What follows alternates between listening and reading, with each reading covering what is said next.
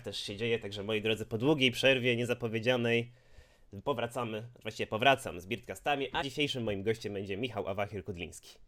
Miło mi, dziękuję za zaproszenie i dobrze rozpocząć 2020 od solidnej rozmowy, nie? Sportowo, nie sportowej. Też tak uważam. Także Michale, zaczynając takim prostym, prostym pytaniem, tutaj część osób na pewno Cię zna, ale oczywiście też mogą być osoby, które Cię nie kojarzą, jakbyś mógł powiedzieć, czym się zajmujesz, co robisz, skąd przyjechałeś. E, Cześć, e, jestem Michał Wachyk-Kudliński, mam 25 lat, od dwóch dni skończone Em, i zajmuję się komentowaniem League of Legends. W marcu będzie to 6 lat w Polsce, wyłącznie w języku polskim. I jeśli śledzicie League of Legends transmisję w naszym pięknym, ojczystym języku, to na pewno wielokrotnie mi słyszeliście. Em, Jestem głównie znany za play-by-play, czyli odpowiadam za to, żeby podczas transmisji była dobra atmosfera, żeby były emocje, żeby ludzie nie byli z- znudzeni, ale tak naprawdę przez te wszystkie lata pełniło się mnóstwo różnych roli, o których może nawet będziemy rozmawiali. Mhm. O, te, o te role będę chciał zapytać, bo też często mam wrażenie, że ludzie też, no, nie, jakby nie mając odpowiedniej wiedzy, nie rozpoznają tego jakby podziału ról, jeżeli chodzi o komentatorkę.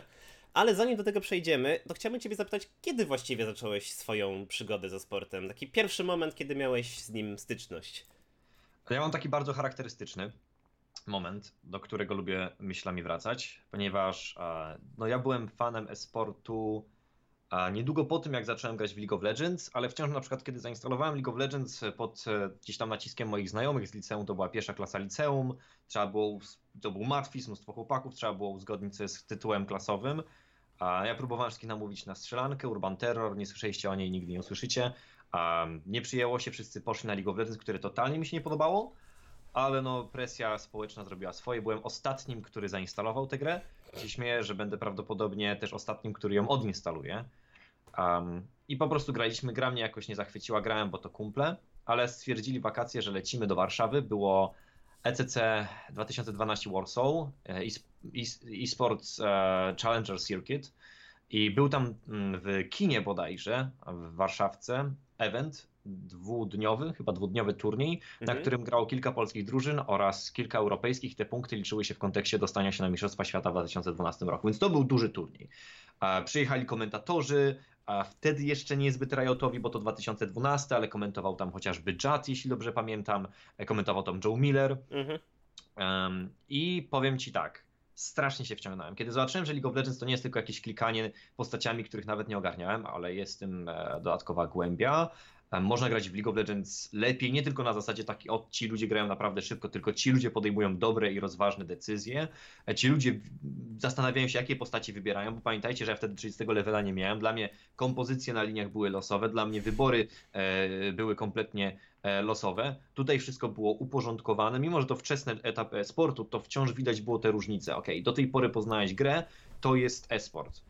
I strasznie się zakochałem. Tak. Od pierwszego wejrzenia zafascynowałem się. Wróciłem, oglądałem wszystkie turnieje, jakie były na YouTubie. I oczywiście zafascynowałem się najbardziej drużyną, która zresztą wygrała tamten turniej, e, Moscow Five. Bo uwielbiałem to, że łamali, łamali konwencje. Oglądałem z milion razy ich mecz na Dignitas, kiedy zrobili ten słynny double jungle, e, gdzie Alistar oczywiście zszedł z bota, zostawili tam Genji i tak dalej. To był Mhm. mega ciekawy turniej, byłem zafascynowany, zdecydowanie mój początek e-sportu i to były czasy, w których tam wtedy w Elo Hellu grał Shushei na midzie, na dżungli grał nie kto inny, a sam e, Veggie grał tam, grał tam Kreaton, komentował main event, komentował tam e, It's Morgulum, to w ogóle komentator, który już wtedy, e, wtedy był najlepszy, ale obecnie w ogóle nie komentuje. Super ciekawy event, ciągle wspominam, zapał jest nieprzypadkowy. No i tak właśnie wspominamy o tej historii i tutaj też chciałbym się skupić na twojej historii, takiej troszeczkę gamingowej, czyli chciałbym cię spytać o pierwszą styczność z grami i z komputerem. Jakie gry z czasów dzieciństwa pamiętasz? Od czego może zaczynałeś? Wspominałeś o tej strzelance, ale może coś jeszcze się znajdzie. No ja przede wszystkim zaczynam, znaczy zacznijmy od tego, że nie jestem gamerem. Ja mało gier grałem w życiu, gry mnie aż tak nie wciągały. Więc mam na swoim koncie Baldur's Gate'a. Um, Baldur's Gate był grą, którą poznałem jeszcze w przedszkolu i w ogóle to trochę zdeterminowało, że potem się dużo interesowałem fantazji i tam tymi klimatami. Ale Baldur's Gate, y, zacząłem Icewind Dale'a, ale na przykład nie jest to gra, którą skończyłem. Zrobiłem Neverwintera, em, jedynkę, a poza tym ja prawie w ogóle nie grałem w gry, grałem dużo w platformówkę, dużo platformówek z moją siostrą, jakieś Raymany, e, u mnie by się przewijały jakieś gry, które można było grać w dwie osoby, to na pewno tego było mnóstwo. Ale ogólnie na przykład te wszystkie klasyki, które ludzie wymieniają zapartym tchem Diablo, Fallout, GTA, Skyrim i w ogóle Gothic, tak nic z tego. Ja po prostu nie grałem w gry. W gry zacząłem trochę więcej grać w gimnazjum, pod koniec gimnazjum, kiedy właśnie strzelankę Urban Terror poznałem, bo się nudziłem. I wtedy poznałem, że gry można grać online, czego nie robiłem wcześniej z jakiegoś powodu. I rywalizacja, no tak jak wszyscy ludzie odkrywali chyba jakieś 8 lat wcześniej, a w Tibie grałem, no, to, to były gry, w które grałem. Z kilka lat wcześniej odkrywali jeszcze w podstawówce w gimnazjum Counter Strike'a i rozumieli, co to znaczy rywalizacja. Ja wtedy jeszcze tego nie znałem gdy pierwszy raz się z tym zderzyłem, ze strzelanką online strasznie się wciągnąłem. Um, I wtedy był, zaczął być okres, w którym spędzałem dużo czasu przed komputerem, co wcześniej mi się nie zdarzało. No i właściwie po trzech latach grania tej strzelanki, dwóch, trzech, a League of Legends i tak już zostało. No właśnie, i tak teraz y, też chciałbym się cofnąć do tych y, poprzednich lat, bo tutaj cały czas jakby, wspom- no, sam wspomniałeś, jesteś komentatorem esportowym, chociaż tutaj ktoś mógł się przypróć, czy nazywać to e, komentatorem, komentatorem sportowym, czy esportowym, ale to już zostawmy innym. Także pewnie, na pewno słuchałeś komentatorów sportowych, jak byłeś młodszy, tak Szpakowskiego, Szaranowicza, Zimocha. I chciałbym spytać właśnie, czy to, że jakby słuchałeś tych jakby widowisk sportowych i ich komentarzy, czy to miało jakiś wpływ na to, że stwierdziłeś, kurde, fajnie byłoby zostać komentatorem? Czy to była jakaś swego rodzaju też na przykład inspiracja? Um, nie, w żadnym wypadku, bo nie oglądałem za dużo sportu, e, bo piłkę nożną, piłkę nożną oglądałem, kiedy Juventus Turyn była to jeszcze tak, ta stara dama była ta stara dama 2003 te rejony, e, podstawówka.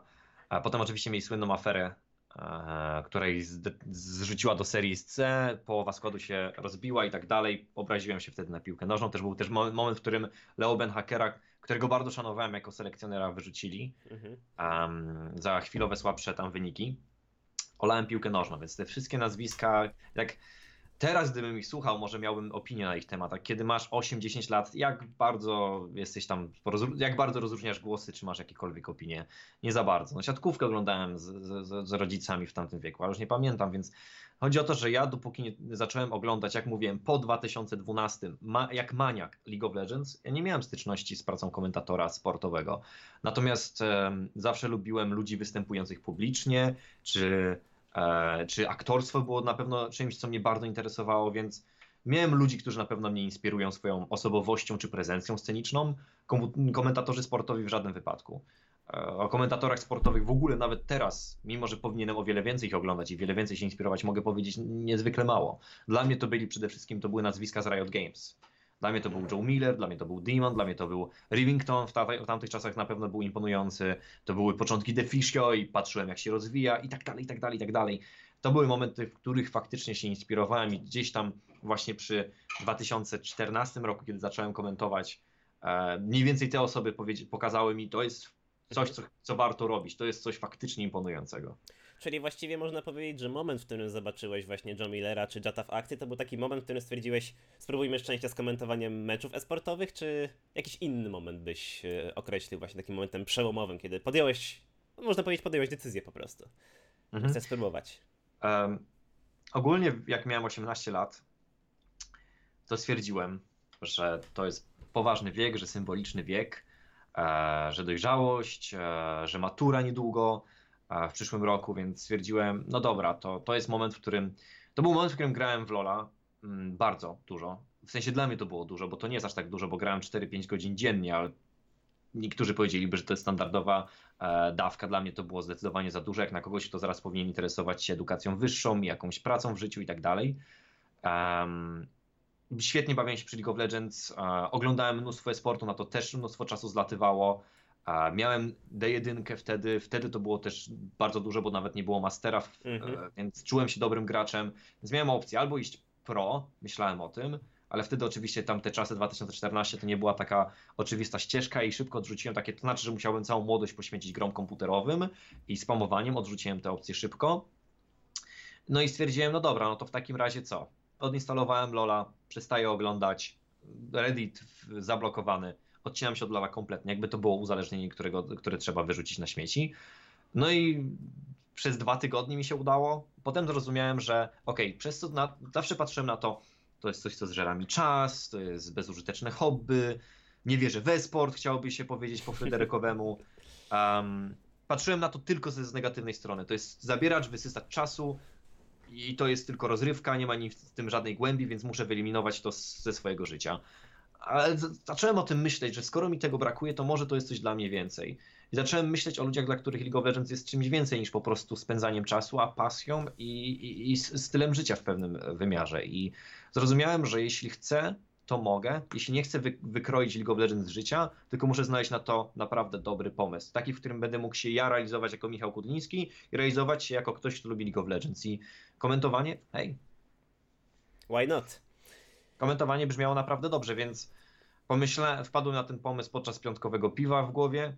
Następnego dnia rano obudziłem się o 20, e, w sobotę i zacząłem po prostu komentować. Odpaliłem mikrofon, odpaliłem sobie meczyk, oczywiście nic online, nic online i zacząłem po prostu komentować. Skomentowałem mecz, przesłuchałem go.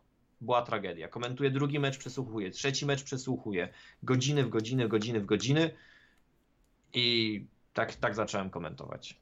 E, Jak już tak mówimy właśnie o tym rozpoczęciu komentowania, to chciałbym Cię spytać o wydarzenie esportowe, które miałeś okazję skomentować i po którym pomyślałeś sobie, że to jest swego rodzaju przełom dla Ciebie, taki jakby moment przełomowy w Twojej jakby karierze komentatowa. Czy, czy w ogóle był taki moment w Twojej perspektywie? Mhm. W skrócie dwa. Na pewno pierwszy był pierwszym turniej, który skomentowałem, bo ja miałem takie jednak trochę. Nie jestem perfekcjonistą, ale jednak czuję, że mam, do, mam pewne wymagania wysokie, nie? Więc stwierdziłem, że dopóki nie będę mistrzem komentowania, to nie wyjdę ze swojej jaskini.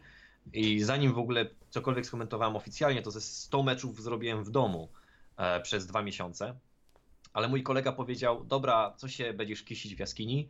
Tu jest e, jakiś mały turniej u nas w Warcie, niedaleko Sieradza, mojego rodzinnego miasta, w którym wtedy oczywiście żyłem. Weź tam skomentuj turniej 3 versus 3.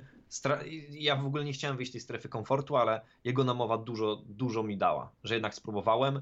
E, to był turniej, gdzie to by- 10 osób może tam było na widowni, to był jakiś mały, a ja zestresowany byłem, że mnie nie przyjmą, bo ja w ogóle nie rozumiałem wtedy realiów. Oni się cieszyli, że w ogóle ktokolwiek chce coś zrobić za darmo, prawda? Ja, ja im całowałem po stopach, że w ogóle mnie wpuścili.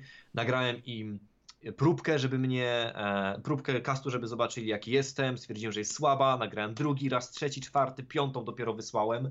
Byłem strasznie zestresowany. Teraz z perspektywy czasu nie mam kompletnie pojęcia, ale to jest turniej, do którego zawsze mile, mile, mile wracam myślami. To był turniej 3 versus 3. Oni popatrzyli na mnie zdziwieni, bo wszedłem z zeszytem, gdzie były wypisane um, umiejętności postaci. Że Olaf ma taką umiejętność, że Darius ma taką umiejętność, gdyby wybrali i tak dalej. E, Wspaniały moment, liczę to jako mój debiut komentatorski. Wszyscy byli bardzo zadowoleni. W trzech kolejnych edycjach jeszcze wziąłem udział, zanim ten turniej ostatecznie e, zniknął. Ale to był ten przełomowy, że wyszedłem z jaskini. A drugi to Puchar Polski em, w listopadzie. Więc jak zacząłem w marcu, 6 miesięcy później mniej więcej, mamy listopad. E, 11 listopada, Dzień Niepodległości, Hala Ziemi. E, Riot Games zorganizował Puchar Polski. Tam wtedy grał kolejny cios, gdzie Mm. był Tabasco. Ostatecznie wygrali ten turniej. To był też komentowałem pierwszy ważny turniej Tabasco, który zwyciężył na scenie. Grali na Team Rock. To Team Rock z Arquelem, z Delordem, tam był NZQ. Um, I było to epickie była. best of three. Epickie best of three. I Riot go organizował, więc to było sygnowane przez pięć Riotu. Po raz pier- gdzie do tej pory komentowałem dla 20, 30, 50 osób, nagle komentuję dla 34 tysięcy. Więc jeśli nie nazwać tego przełomem, to co? Bardzo ważny turniej dla mojej kariery. Z tego zobaczyli mnie ludzie, którzy potem e, organizowali pierwsze e-sporty w Polsacie e, i tak dalej, i tak dalej. Dla, mnie ważny dzień i ważna była trójka skomentowana z Nero. No, o tym meczu moglibyśmy jeszcze dużo powiedzieć, bo zakończenie tego meczu było nieprawdopodobne wręcz, więc w sumie idealnie trafiłeś, mógłbym powiedzieć, jeżeli chodzi o taki właśnie debiut na, na, na dużym turnieju. To był żywy mecz dla play by play. I Mhm. tam nie zablokowałem się, nie zestresowałem, byłem spontaniczny. Błędów mnóstwo, jak u komentatora, który robi to od 7 miesięcy, ale ta energia dużo mi potem dała, żeby pokazać się sportowej społeczności.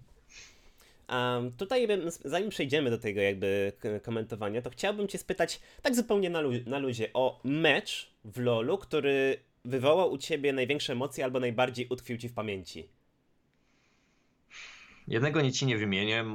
Nie mam takiego, ojej, to, to bym najlepiej wydrukował, gdyby mecz dało się wydrukować i powiesił w gablocie. Ja opowiadał o tym wnukom. Chyba nie ma czegoś takiego, było ich po prostu za dużo. Mhm. ale na pewno jeden z takich, który bardzo mi w pamięci poszedł, to mm, był finał w 2017 roku ESL Mistrzostwa Polski. Była piąta map, było pięć map między IHG i Pompon Team. I wcześniej chyba jeszcze była seria o trzecie miejsce czy coś takiego. Już nie pamiętam jaki tam dokładnie był schemat, ale była było piątka w Łodzi, gdzie byłem oczywiście komentowałem na wyjeździe. Świetna było piątka swoją drogą, jedno z, takich, jedno z bardziej klasycznych dla historii polskiej sceny. No i kończymy koło godziny tam 19, 18 w Łodzi. Wszyscy myślą już o afterparty, żeby wypocząć w hotelu, ci bardziej zmęczeni. Dostaję informację, że ekipa z, w Katowicach komentatorów nie może skomentować tego dnia Worldsów. Um, I jedyna opcja była taka, że natychmiast zbieram manatki i jadę do Katowic. Szyb, szybkie, nie wiem, napi- wzię, wzięcie oddechu, łyk wody, jakaś kanapka i lecę do studia w Katowicach. I gorsze było to, że miałem solo cast wtedy. I to, był, to były Mistrzostwa Świata w Ameryce, więc godziny były gdzieś tam od północy do jakiejś, znaczy tam 23 do jakiejś tam 6 nad ranem. Było jedynki. Wszystkie jechałem solo. No i trochę po dwudniowym e, e, łódzkim evencie i po takim jeszcze solo kaście, no byłem bardzo nie tyle zmęczony psychicznie, bo się świetnie bawiłem. To jest najlepsza atmosfera takie kasy ale fizycznie już powoli na mnie siadało. I zdarzył się wtedy przedostatni mecz albo ostatni, jakim był Albus Nox Luna versus Rock Tigers i największą satysfakcję nie sprawia mi nawet tamten komentarz, a fakt, że siedzi tutaj The Fake One i on wie o czym mówię, o jakim meczu, o meczu, w którym Korea dostała na manto od Rosji. I wtedy postrzeganie Whitecardu i Rosji było, było beznadziejne. Ich opinia leżała wśród Gruzów. I oni zaorali Rocks Tigers, co dało im duże szanse na wyjście z grupy, na co nikt nie dawał im szansy. Ja pod koniec, kiedy biorą Nexus, ja już pozdradałem zmysły. Ja już na, tak, taki, taki plątał mi się już język, że to była tylko czysta ekspresja. Tam już nie było formy, tam nie było treści, czysta ekspresja, czyste emocje. I te chwile pamiętam po prostu soczyście i bardzo dobrze. I bardzo fajnie, że komentowanie. No właściwie można, można powiedzieć, że niektórzy mogliby zazdrościć takich wspomnień, jeżeli chodzi o mecze sportowe. Ale właśnie, jak już tak wspomnieliśmy o Mistrzostwach Polskich ESL, to ogólnie o okres pracy w ESL Polska też chciałbym Cię zapytać. Bo spędziłeś tam naprawdę wiele czasu, zresztą rozmawialiśmy o tym zanim zaczęliśmy podcast, bo komentowałeś tam aż do grudnia 2018. I jak wspominasz ten okres? Hmm, znaczy, wspominam bardzo dobrze, ponieważ ludzie w ESL w Katowicach, z którymi współpracowałem, są fantastyczni. Um, widać, że to jest też moment, w którym poznałem ten e-sport nieco poważniej, bo do tej pory tylko takie, takie bardziej inicjatywy spontaniczne i jeszcze młody wiek tam trochę pokazali mi e-sport stronę właśnie, że projekty nie muszą być tylko e, super fajne, ale muszą na przykład się też opłacać. Co dla mnie oczywiście wtedy było abstrakcją. No co po to? Robi się e-sport tylko po to, żeby czerpać z tego rozrywkę. Bardzo szanuję ludzi, którzy zarządzają. E, polski oddział ESL jest wychwalany zawsze gdzieś tam, gdzieś tam na froncie, w skali globalnej. Pamiętajmy o tym, jak ESL jest wielką firmą. I przede wszystkim to też była dla mnie okazja po raz pierwszy, żeby zarobić pieniądze. No bo, okej, okay, kiedy opuszczałem, opuszczałem dom rodzinny, no to komentowanie miałem za sobą kilka miesięcy komentowania. Od marca do tej wyprowadzki w październiku na studia, prawda? No trudno przekonać rodziców, o, to ja już karierę robię, nie idę na studia, więc zapisałem się na najgorsze studia możliwe, na jakieś zarządzanie na Uniwersytecie Ekonomicznym i po prostu tam bumelowałem. No. Nie, nie, nie otworzyłem ani raz książki, a zaliczyłem sesję. To był ten poziom studiów, prawda? Czy z szacunkiem dla uczelni ekonomicznej, to było moje podejście, e, żeby nie było. I oczywiście rodzice musieli te kilka stówek miesięcznie co najmniej, już nie pamiętam jakie tam kwoty, żebym się utrzymał, wysyłać. To było, żeby po prostu żyć. Um, później oczywiście stwierdziłem, zobaczcie, 2015, będę w telewizji, zaczną się pierwsze pieniądze, ja rzucę te studia, skupię się na e-sporcie. Dalej mnie utrzymywali, za co rodzicom bardzo szanuję, bo dla mnie to wydaje się być oczywiste, bo dla mnie byli wspaniali od początku pod tym względem, ale jak rozmawiałem z wieloma znajomymi, zwłaszcza we sporcie to jest ten trend, niewielu ludzi, znaczy niewielu dorosłych pozwala swoim dzieciom trochę zbzikować. A moja mama powiedziała, mimo że nie była zachwycona, powiedziała: Myślę, że to jest ważne, żebyś miał prawo popełnić błędy. I mimo, że to brzmi jak tragicznie, ale to jest bardzo pocieszające, że dała mi e, tę swobodę. Zaraz dojdę do puenty, dlaczego o tym w ogóle opowiadam. Więc przeprowadziłem się do Krakowa do moich znajomych i jeździłem po całej Polsce. Lany, turnieje, robiłem po dwa, trzy turnieje w ciągu miesiąca. Jeździłem po całej Polsce. Od Gdańska po, e, po samo Podkarpacie i tak dalej, i tak dalej. Jeździłem wszędzie na lany no ale wiecie, tam stuwa za dzień, dwie stówy za dzień, dwie stówy to się w ogóle cieszyło, że tu jakaś sta- biznesmenem byłem. To była praca dorywcza. Mogłem uzupełnić budżet, ale go nie całkowicie pokryć. Rodzice znowu e, mi tutaj pomogli. I wtedy dopiero po dwóch latach od kiedy zacząłem komentować, w sierpniu 2016, gdy dołączyłem do SL, dostałem po prostu umowę z regularnym wynagrodzeniem. Po raz pierwszy mogę powiedzieć, że żyję ze sportu. I to był ten ważny dla mnie element, gdzie do tej pory, wiesz, kiedy jesteś dwa lata, komentujesz, tu sobie dorabiasz fajnie, fajnie, ale myślisz, no co dalej, prawda? Masz 20 lat, nie robisz studiów, inni gromadzą sobie doświadczenie, co dalej? Fakt, że mogłem współpracować z Eslem oznaczało, że mogę się poświęcić sportowi. I bez tego, mm, bez tego, jakie oni warunki komentatorom robiły, co były pionerskie na tamte czasy, bo nikt nie myślał wtedy o zatrudnianiu jakichkolwiek komentatorów na stałe, to oni wzięli parę miesięcy wcześniej Morgana do Counter-Strike'a, wzięli mnie do League of Legends i um, w Eslu nauczyłem się naprawdę wielu rzeczy. Miałem niesamowitą atmosferę na czacie, e, który tam był na kanale slol.pl. E, Niektóre niki nawet widzę, że są tutaj. Przeurocze. E, Przyznawać się, przeuroczy że był okres. Na pewno był to okres, który lekko był w cieniu takich wielkich hitów typu Frenzy Wars 2016, e, później Nervarien od 2017, od stycznia, kiedy prowadził LCS, też stało się przebojem. Zawsze byłem raczej w cieniu tych transmisji, ale nie było to coś, co mnie szczególnie bodło. Ponieważ po prostu dla mnie najważniejsze było wykonywać sumiennie dobrą swoją robotę i cieszyć się towarzystwem ludzi, którzy tam się znajdowali. Więc tak starając się w sumę złapać, po prostu dużo rzeczy pokryło praca Westlu. Stabilizację, jeśli chodzi o finanse, stabilizację, że mogłem się przeprowadzić do jakiegoś miasta w Polsce i wiedzieć, że na następny rok mam na spokojnie pensję, by opłacić mieszkanie i tak dalej. Mogłem się tam bardzo rozwijać i komentowałem mnóstwo. Ja komentowałem tam mnóstwo. Do tej pory, gdzie jeździłem po lanach, no świetnie. Weekend zrobiłem jakiś, prawda? Czyli może 6 transmisji w miesiącu, czyli co 5 dni masz jakie, jakąś transmisję. Tutaj robisz 4 tygodniowo, 5 tygodniowo w sezonie. Zdarzało mi się robić, że w miesiącu robiłem 28 transmisji, dzień w dzień z różnymi komentatorami. Ale ten okres, gdzie przyspamowałem godzinę, gdzie właściwie od, od rana do wieczora czasami się niektóre robiły, bardzo dały duże doświadczenie. Więc ESL szanuje firmę, szanuje ludzi, szanuje tamten okres. I oczywiście, że w ten sposób, gdy Ultraliga się zaczęła, jeśli chcę kontynuować przygodę w LoL z LoLem w Polsce, musiałem tam się udać. Ale gdyby nie to, nie, nie widzę powodu, żeby opuszczać oczywiście Katowice. System się zmienił w Polsce, ja musiałem się do tego zaadaptować, Mhm. ale super szacunek dla Esla i zawsze będę im wdzięczny. No i właśnie, bo, to, bo następne moje pytanie, które chciałem zadać, y, co było głównym powodem, dla którego postanowiłeś, ok, przenoszę się do Ultraligi i czas powiedzieć ESL Polska na razie, do zobaczenia, do widzenia, żegnajcie. Znaczy, wiesz, no, to są dorośli ludzie, oni nie rozumieli implikacji tego, co się dzieje z przetargiem, do którego zresztą ESL też startował, nie? Więc em, to było naturalne oczywiście. Była rozmowa o ewentualnym modelu kontynuowania współpracy, ale wtedy jeszcze nie byli pewni, jak League of Legends chcą tworzyć, w ogóle jak będzie wyglądało post 2019 League of Legends. Wiemy, że na przykład wiosną był, e, było ESL Mistrzostwa Polski i skomentowałem je. E, Nie, niemal w większości skomentowałem. Bo Oprócz tego, że nie byłem na samych finałach e, z różnych powodów, e, o tyle skomentowałem większość fazy grupowej i tak dalej, kwalifikacji i tak dalej, więc mimo, że się rozstaliśmy, to hej, w Warszawie też jest studio, przy którym się pojawiałem. Em, Myślę, że po prostu są wyrozumiałymi ludźmi. I tu też chcę, mm, tu też chcę podziękować im za sprawę.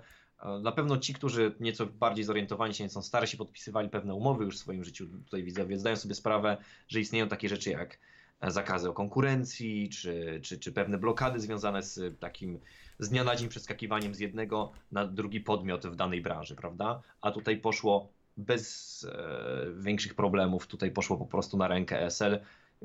Nie, nie blokowali kariery, a słyszałem po prostu o hi- historiach, gdzie po prostu ktoś tam mniej lub bardziej na złość, czy z jakichś powodów ekonomicznych mógł tutaj zablokować. A ESL powiedziało takie, hej, jeśli podejmujesz decyzję, że jesteś potrzebny w Warszawie, proszę bardzo. I za co kolejny powód, dla którego szanuję ESL. No i właśnie, tutaj dochodzimy do tego momentu, kiedy jesteś już komentatorem e, w Ultralidze i te pierwsze dni, kiedy już byłeś tym ko- komentatorem e, w tym turnieju, właściwie w lidze. E, Czy było ciężko ci się zaadaptować do nowych warunków? I tak i nie. Niby Ultraliga, ale w polsatowskim studiach to już tyle razy byłem. Ja współpracowałem z Grompem, z Frenzy, na transmisję się jeździło. Pamiętam, że Fren przecież Frenzy robiło SR Mistrzostwa Polski, był taki rok 2017. i jeszcze 18. Tak? Ci sami ludzie, oczywiście inna oprawa, nowe studio i tak dalej, ale komentatorzy, z którymi właściwie robiłem ESL, tak The Fake One, Maguire, yy, Sylvan, z wszystkimi nimi robiłem e, w, w Eslu, z, z Rajonem robiłem tyle już transmisji, więc nie było tak, że wyprawiłem się na nowy kontynent. Nie była wyprawa na Marsa. E, oczywiście pewne inne standardy, na przykład w Eslu miałem większą swobodę w komentowaniu, również ze, ze słownictwem, którego używałem, bo to były tylko transmisje internetowe, telewizja wymaga trochę innej prezencji, nieco bardziej formalnego charakteru czasami. Mhm. Niektóre rzeczy było się przestawić, ale wtedy już no, 5 lat miałem na mikrofonowym karku, więc no, to nie jest coś, co dla mnie, mnie przerastało. I tutaj też chciałbym spytać o mm, właśnie jeszcze jedną rzecz, bo tak już wspominaliśmy o tych y, początkach, tutaj jeszcze chciałem o to zahaczyć, bo teraz a kiedyś, jak zaczynałeś właśnie to komentowanie, to wspomniałeś właśnie o tym, że właśnie troszeczkę niepewne było to takie wyruszenie w Polskę z y, misją komentowania rozgrywek esportowym. A jak się zapatrują na to teraz, na przykład twoja rodzina, twoi najbliżsi, bo to też jest dość y, istotna kwestia. Jak oni to postrzegają teraz, a właśnie 5 lat, na przykład 5 lat temu? Znaczy, szczerze, to wszystko tak proporcjonalnie wychodziło. Kiedy miałem zamgloną przyszłość na samych początkach, to podchodzili do tego z pewną rezerwą, ale no, ja mam raczej znajomych, którzy no tak nie używają jakichś schematów w głowie. O, musisz iść na studia, bo innej drogi nie ma, czy coś tam, ale albo jesteś nieodpowiedzialny. Takie. Ja im tłumaczyłem, dlaczego coś robię, oni rozumieli te argumenty i tyle. Wspierali mnie zawsze. E, Cieszyli się z, bardzo z dużych sukcesów, cieszyli się trochę z małych sukcesów, wspierali mnie przy małych lub większych porażkach. Tak, e, nie, nie mam jakiejś historii, że komuś udowodniłem po latach. Teraz, no wiadomo, dla, dla rodziny, rodzina cieszy się, że się rozwinąłem w tym i że mam perspektywy i tak dalej, że, em, że, że, że cieszą się, że mogli mi zaufać, że byłem na tyle pod tym względem odpowiedzialny, ja się właśnie mogłem cieszy, cieszyć z tego, że mi zaufali na samym początku, więc em, nie było to aż takie nieznane. Też pamiętaj, że co innego, że na przykład ktoś idzie na studia i po pięciu latach mu się nie spodoba. To jest pięć lat, które straciłeś. No, No ja mimo wszystko ta kariera we sporcie jest szybka do zrobienia. Zarówno gracza, jak i komentatora, bo owszem, mówię o tym, że pierwsze regularne pieniądze po dwóch latach, ale no już kilkaset złotych miesięcznie łatwo łapało się już e, po jakichś kilku miesiącach komentowania, tak? Po, po, po, po, po jakichś trzech, czterech kwartałach. To już regularne pieniądze. No to już widzisz, że coś w tym jest, są jakieś czegoś zaczątki. To nie jest tak, że wychodzę zbankrutowany. E, Po pół roku komentowałem już najważniejszy turniej Riotu, prawda? Więc e, komentowałem Mistrzostwa Świata pierwsze, jakie się nadarzyły, więc wtedy kariera we sporcie łatwo było zrobić, więc to nie jest tak, że 7 lat chudych i teraz 7 lat tłustych, tylko no powoli to rosło proporcjonalnie, środowisko moje tutaj prywatne się proporcjonalnie do tego adaptowało, miałem zawsze niesamowite wsparcie moich przyjaciół i mojej partnerki, więc nic, co mogłem zepsuć. Mhm. E, Tutaj wypadałoby też zrobić krótką przerwę, bo widzę, że macie pytania do Michała. Moi drodzy, na koniec zrobimy taki segment e, kilkunastu, kilkudziesięciominutowy, zależnie od frekwencji pytań. To wtedy na koniec będziemy mogli oczywiście zapytać jakieś dodatkowe rzeczy, że właściwie wy będziecie mogli. Ale tutaj właśnie, bo cały czas mówimy o tym komentowaniu, a wydaje mi się, że mało kto mm, pamięta twój epizod trenerski z 2015 roku. Czyli w sumie Michał po A roku... staram się przypominać przy każdej możliwej okazji o Crucial Team. Ale właśnie, po roku komentowania stwierdziłeś, że okej, zostanę trenerem Cru- Crucial Team. Tam był Bad Wolf, tam był Matisław, tam był Bullet, tam był Dządzy, yy, do- Dżon, mam nadzieję, Tak, że... Johnson, no, Johnson, Johnson. Mam nadzieję, że dobrze wymawiam. I tam był dżungler, który się bodajże nazywał Raidoe, Rajdo, tak, tak. dokładnie tak. I co spowodowało, że nagle stwierdziłeś, okej, zostanę trenerem drużyny sportowej. Znaczy, zawsze gdzieś tam chciałem się w tym sprawdzić. To też były czasy, gdzie nieco więcej miałem wiedzy o League of Legends. Zwłaszcza jak na te czasy, prawda? Wiadomo, że teraz mam większą wiedzę niż wtedy, ale w, w stosunku do tego, jak, jak teraz się oczekuje od trenera i analityka, mam o wiele gorszą, prawda? W porównaniu do wtedy. Wtedy jeszcze troszeczkę pewne schematy się rozumiało, lane swapy się oglądało, prawda? Więc chciałem się sprawdzić jako trener, bo to jest fajna przygoda. I natrafiła się okazja, że buntownik do mnie napisał, że złożył skład i szukałem po prostu trenera. Ja wiedziałem, że mogę pomóc nie tyle analitycznie, bo ja też wiedziałem, że nie jestem, e, nie jestem jakąś wielką głową, jeśli chodzi o Lola, ale to też wydaje mi się, że ważne jest, żeby zrozumieć, że rolą trenera i ta rola właściwie została trochę powtórzona również w Arsix Team później, a rolą trenera jest też spajać drużynę, że trener nie tylko rozpisuje rzeczy na, na, na kartce i draftuje, to też są ważne rzeczy, ale ważne jest też zorganizować screamy, rozwiązać konflikty, które rodzą się non-stop dzień w dzień, motywować zawodników po porażkach. Tego też było dużo. E, I to była rola przede wszystkim, w której wiedziałem, że jestem całkiem ok. Tak, ja nie miałbym problemu teraz ruszyć w trenerkę, bo wiedziałbym, że ja bym nie rozpisywał, nie, nie rozpisywałbym strategii, ja nie mówiłbym, jak mają grać, bo ja nie mam takiego pojęcia, jak większość graczy już o swoich rolach. Znam, jestem świadomy swoich limitów, co też jest jakąś zaletą, ale wiem, że wielu, wielu drużynom potrzebna jest osoba, która po prostu będzie tym szóstym, e, szóstym zawodnikiem, prawda? Taka, która dogląda screamów, żeby były grane, żeby były one do nich podejście na poważnie czasami zawodnicy w swoim małym, hermetycznym środowisku potrafią strollować screamy albo w ogóle e, pokłócić się, quitować. Różne historie są, prawda? Tak. I nie mówię tutaj tylko o swoich drużynach, ale po prostu wiem z doświadczenia innych osób i w ogóle z takiego życia sportowego. Ważna jest po prostu taka osoba obok, która będzie medium dla wszystkich, będzie w stanie też logistycznie ogarniać jakieś e, wyjazdy. No oczywiście niektóre drużyny mają menadżera i tak dalej, ale w drużynach, w których ja funkcjonowałem, czasami jakieś logistyczne rzeczy, załatwianie screamów. Więc takie role pełniłem i stwierdziłem, że hej, to jest dobra okazja. Skład jest wybrany, mimo że ja nie znałem wtedy polskiej sceny zbytnio, to już widziałem, że ci zawodnicy są całkiem ok. Zawodnicy byli ogarnięci. Były pierwsze kontrakty wtedy, w 2015 to, że był podpisany kontrakt z organizacją, był super rzadkością. Spróbowaliśmy i co? Zrobiliśmy top 4.pl. Hej, Pokonaliśmy w drodze drużynę, która później mm, zajęła drugie miejsce i tak dalej. W ogóle przed samym lanem pokonaliśmy wszystkie trzy drużyny, które się pojawiły, a potem na lanie oberwaliśmy 0-2-0-2. Ale hej, była fajna przygoda, miłe wspomnienia. Mogłem. Yy, to był moment, w którym poznałem yy, geniusz Matisława. Miło wspominam. No właśnie, bo tutaj też jak już o tym rozmawiamy, chciałem o to spytać przy okazji R6, ale spytam o to teraz. Czy uważasz, że trenowanie zespołu dało tobie coś jako komentatorowi sportowemu? Um, na pewno więcej pokory, żeby wypowiadać się. Mm, rozumieć, że powody są złożone. Że wiesz, słynna rzecz, że hej, co wiecie, się działo na TeamSpeaku, prawda? Na przykład wyobraźmy sobie sytuację, że AD Carry nagle zaczyna forsować dziwnego trade'a i ginie. No my powiemy, ej AD Carry, czy ty umiesz grać Marksmanę? A kto wie, czy na TeamSpeaku nie było już nadchodzę albo mam flasza za 5, zacznij grać agro. O, jednak flasza mam za 10, coś takiego. I to poszerza horyzonty, jak dużo jest właśnie takich dziwnych, al, znaczy dziwnych, no w sumie niekoniecznie dziwnych, czasami bardzo prozaicznych i naturalnych powodów, dla którego rzeczy się nie kleją, prawda? Że jeśli jakaś drużyna ma doła, jest milion powodów, dla którego ktoś poszedł 0,8 na początku sezonu. To niekoniecznie jest to, że gracze są beznadziejni, to niekoniecznie jest to, że meta albo drafty im nie leżą. Czasami prosta rzecz, że nie wiem, żarcie, które dostają w gaming house'ie jest ohydne i nie potrafią się mentalnie potem pozbierać i tak dalej, i tak dalej, więc... Jest nieposprzątane na pewno perspektywę gracza lepiej zrozumiałem, to jak gracze patrzą na to, na matchupy, na drafty i tak dalej, to jest ich punkt widzenia. My zawsze patrzymy z lotu ptaka, oni niemal z Summoner's Rift mają tę perspektywę kamerę. Um, a też przede wszystkim właśnie o to, żeby przy ocenach pamiętać, że to nie jest tak, że gracz jest słaby i dlatego słabo zagrał. Jest milion powodów i trzeba być bardzo powściągliwym z ocenami. Mega fajna sprawa. Y, tutaj jest ten moment, moi drodzy, kiedy ja zostawiam was sam na sam z Michałem, także ostrzegam. Eee, no i ostrzegam was, bo widać mnie zamiast Michała, ale to się zaraz zmieni. A już myślałem, że mam prowadzić no wywiad już, sam ze sobą. I już, tak, i już fail w tym momencie. Dziękuję, dobranoc. Tak, zostawiłem was samym sobą.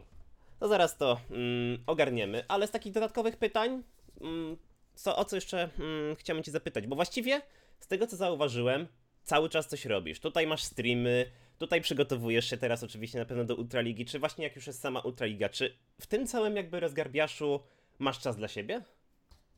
Tak i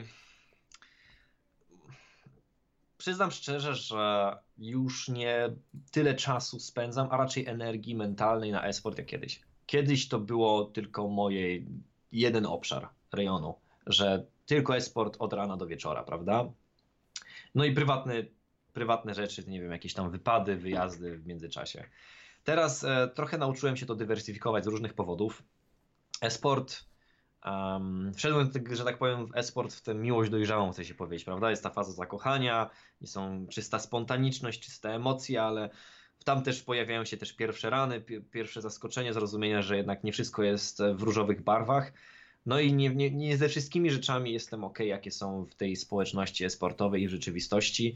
I trochę musiałem się do tego zdystansować, więc na przykład dużo czasu teraz staram się poświęcać też innym rzeczom, prawda? Skupiam się na innych dziedzinach, które mnie fascynują, bo e-sport nie jest jedyną rzeczą, która mnie fascynuje w życiu i która sprawia mi przyjemność, więc um, na pewno znajduję dużo czasu. Hej, na przykład zapisałem się w tym roku wreszcie na studia, na które polowałem od jakiegoś.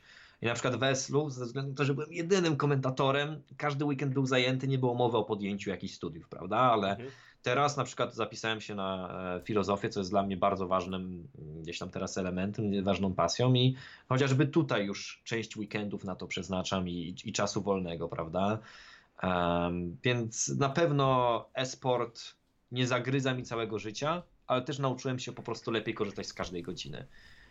Rzadko mam takie godziny, że po prostu nic a nic nie robię, że zastanawiam się, co ja zrobiłem przez ostatnią godzinę. Albo byłem w teatrze, albo coś czytałem, albo streamowałem, albo przygotowywałem się do pracy, albo byłem w tej pracy.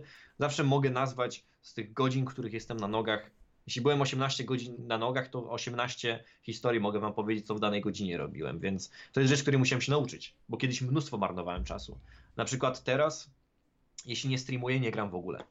Kiedyś zapychało się dzień, 3 godziny grania, 4 godziny grania się zdarzało. Teraz, jeśli gram, to streamuję. Poza streamem nie gram, bo są inne rzeczy, które Hmm. mogę robić, więc coś, co wszystko oczywiście łapałem wraz z kolejnymi latami.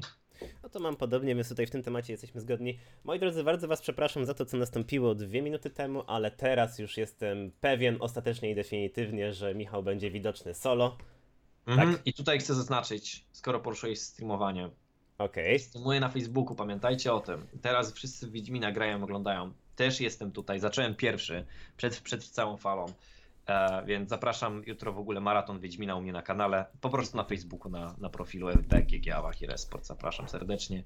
Przez cały miesiąc tłuczę Wiedźmina, więc e, możecie zobaczyć, jak wiele razy można umrzeć w tej grze. To jest fascynujące, jak wiele razy można umrzeć w tej grze i możecie to oglądać za darmo. Zapraszam. E, Piotrku, nie możesz zbanować Michała za reklamę. To akurat warto, myślę, wspomnieć, bo myślę, że też wiele osób nie jest po prostu O! świadomych tego, że streamujesz na. Facebooku. Wal dalej. Przepraszam za ten cross-platformowy Nie ma e, problemu. przemyślany marketing. No było tak, mm, mm, okej, A rozumiecie moją, moją, moją, wiecie. No, Tak. przepraszam. Nie ma naj, najmniejszego problemu, ale to jest ten moment, kiedy przechodzimy do pomidora, czyli ja w tym momencie zadaję Michałowi pytania, a Michał może na te pytania odpowiedzieć tak lub nie. W sensie, Birtyk, powiedziałem ci, że studiuję filozofię. Mogę powiedzieć być może, albo to zależy, albo zdefiniuj pomidor? No dobra, dawaj. Jedziemy.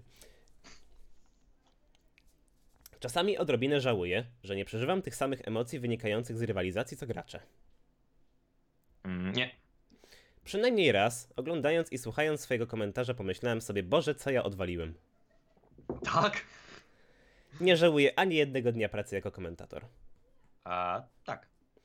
Nieraz i nie dwa miałem wątpliwości, aby zająć się czymś zupełnie innym niż esport. A nie. Oglądanie moich prób komentowania sprzed pięciu lat przyprawia mnie ociarki. Mm, tak? E, Gdyby nie namowy najbliższych, nigdy nie spróbowałbym szczęścia we sporcie. Nie. Bez przesady. Zdecydowanie potrafię skupić się na kilku rzeczach jednocześnie. Nie. A, w sensie jednocześnie, okej, sorry, bo filozofowanie się wkracza, ale chodzi o to, że nie mam podzielnej uwagi, ale na przykład, że kilkoma obszarami w życiu bez problemu. Okej. E, Czasem mam już totalnie podziurki w nosie docinków na temat bycia rudym. Nie. Komentowanie traktuję aktualnie jako normalną pracę i źródło zarobku. Nie. Nigdy więcej nie kupię nic z Zalando. Tak. Oczywiście kamera jeszcze odpowiednio ułożona, żeby było ostateczne i definitywnie potwierdzenie. Kiedy nikt nie patrzy, lubię eksperymentować w kuchni. Nie. Wiedźmin 3 jest najlepszym RPG, w którym miałem okazję zagrać do tej pory. Tak, tak, tak. A jeszcze nie skończyłem. Szpakowski powinien już przejść na komentatorską emeryturę. Moja opinia nie jest wartościowa, ale no tak, no. tak. Czajek? Kiedyś zobaczymy go w LAC. Tak. Jeśli Ale- mamy, mamy się popierać innymi tego historiami, to jest dużo tego na to prawdopodobieństwo, ale. Mhm. Czasy Meteor Makers i kiedyś miałem team, aka późniejsze Rocket, to były złote czasy dla polskiej sceny. Mm, nie. Nie ukrywam, że być może kiedyś zostanę streamerem na pełny etat. Nie zostanę. Czy nie, tak nie, nie zostanę. Czasem mam dość Ligi Legend i zmuszam się do oglądania kolejnych materiałów, bo wymaga tego ode mnie praca. Nie. Nie widziałbym przeszkód, aby jeszcze raz zostać trenerem drużyny esportowej. Mm, nie widzę przeszkód. Zdecydowanie bardziej wolę książki od filmów czy seriali. Za mało czytam, by tak powiedzieć, nie. Student filozofii. W dzisiejszych czasach komentator też musi się bardzo skupić na byciu influencerem. Um, powiem nie.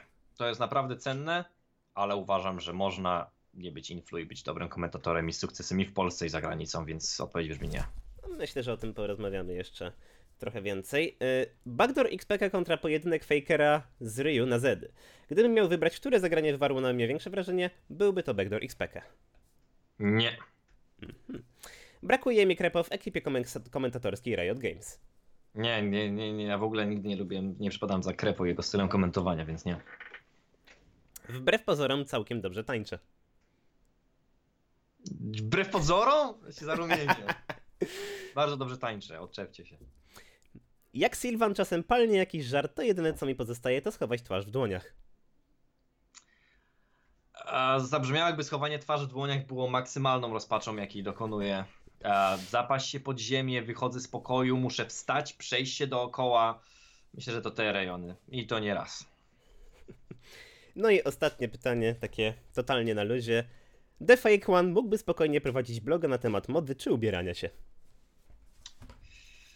On mógłby wiele blogów, a i myślę, że moda byłoby nie jednym z nich. Wydaje mi się, że ma dobrą intuicję, ale bloga by nie mógł prowadzić.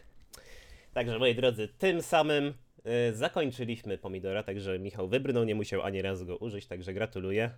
Z tego co pamiętam Wojtkowi się nie udała ta sztuka, także mm, możemy wracać do ekranu podcastowego. Także Michał zdał egzamin, można powiedzieć, celująco. No i właśnie, spytałem Ciebie, ostatnie moje pytanie było właśnie o ten czas y, wolny, ale póki jesteśmy, to bym wrócił do tego pytania właśnie, co mm, właśnie już tak bardzo się rozbudowałeś w tym, tak nie?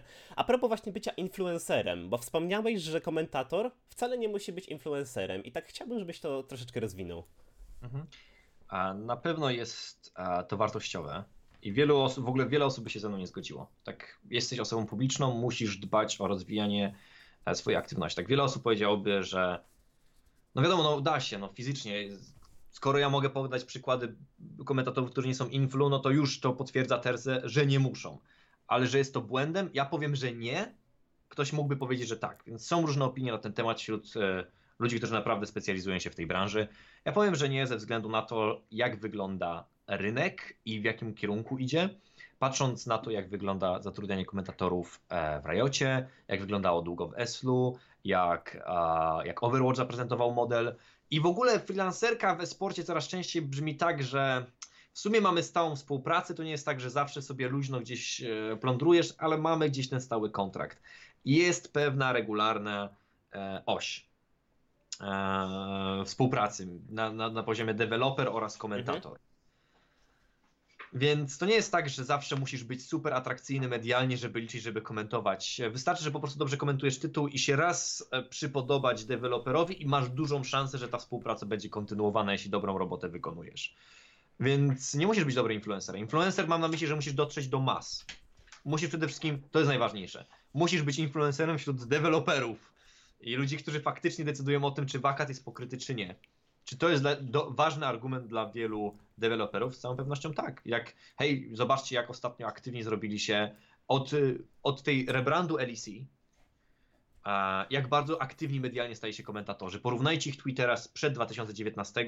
Oczywiście nie mówię o każdym przypadku, na przykład Froskurin zawsze była regularnie aktywna i tak dalej, i tak dalej, ale wtedy komentatorzy to tam mało co pisali, Instagram nie, 2019 mnóstwo medialnych rzeczy, więc widać, że jest ta jakaś no możemy dedukować, że jest ta sugestia, albo nawet chcecie powiedzieć presja ze strony e, przełożonych, żeby jednak, że to jest jednak wartościowe. Jesteś osobą publiczną, chcemy, żeby twój wizerunek był i atrakcyjny, docierał do naprawdę dużej liczby osób.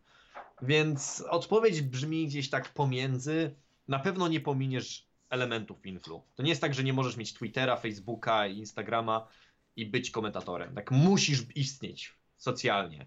Musisz istnieć na tych platformach, musisz być relatywnie aktywny, ale z reguły to po prostu, jeśli ktoś chce się w tym spełnić, realizować i hej, dostawać lepsze pieniądze, bo często do tego się to sprowadza, no to jest jego inwencja twórcza, a niekoniecznie warunek, yy, kryterium w ogóle istnienia w pracy komentatora. Mhm. Tutaj też e, wspomnieliśmy wcześniej o Twoich pasjach, zainteresowaniach. Wspomniałeś o tym, że w tym prywatnym czasie masz coraz więcej jakby możliwości na realizowanie swoich innych pasji, zainteresowań. E, czym się zajmujesz właściwie w wolnym czasie? W wolnym czasie um,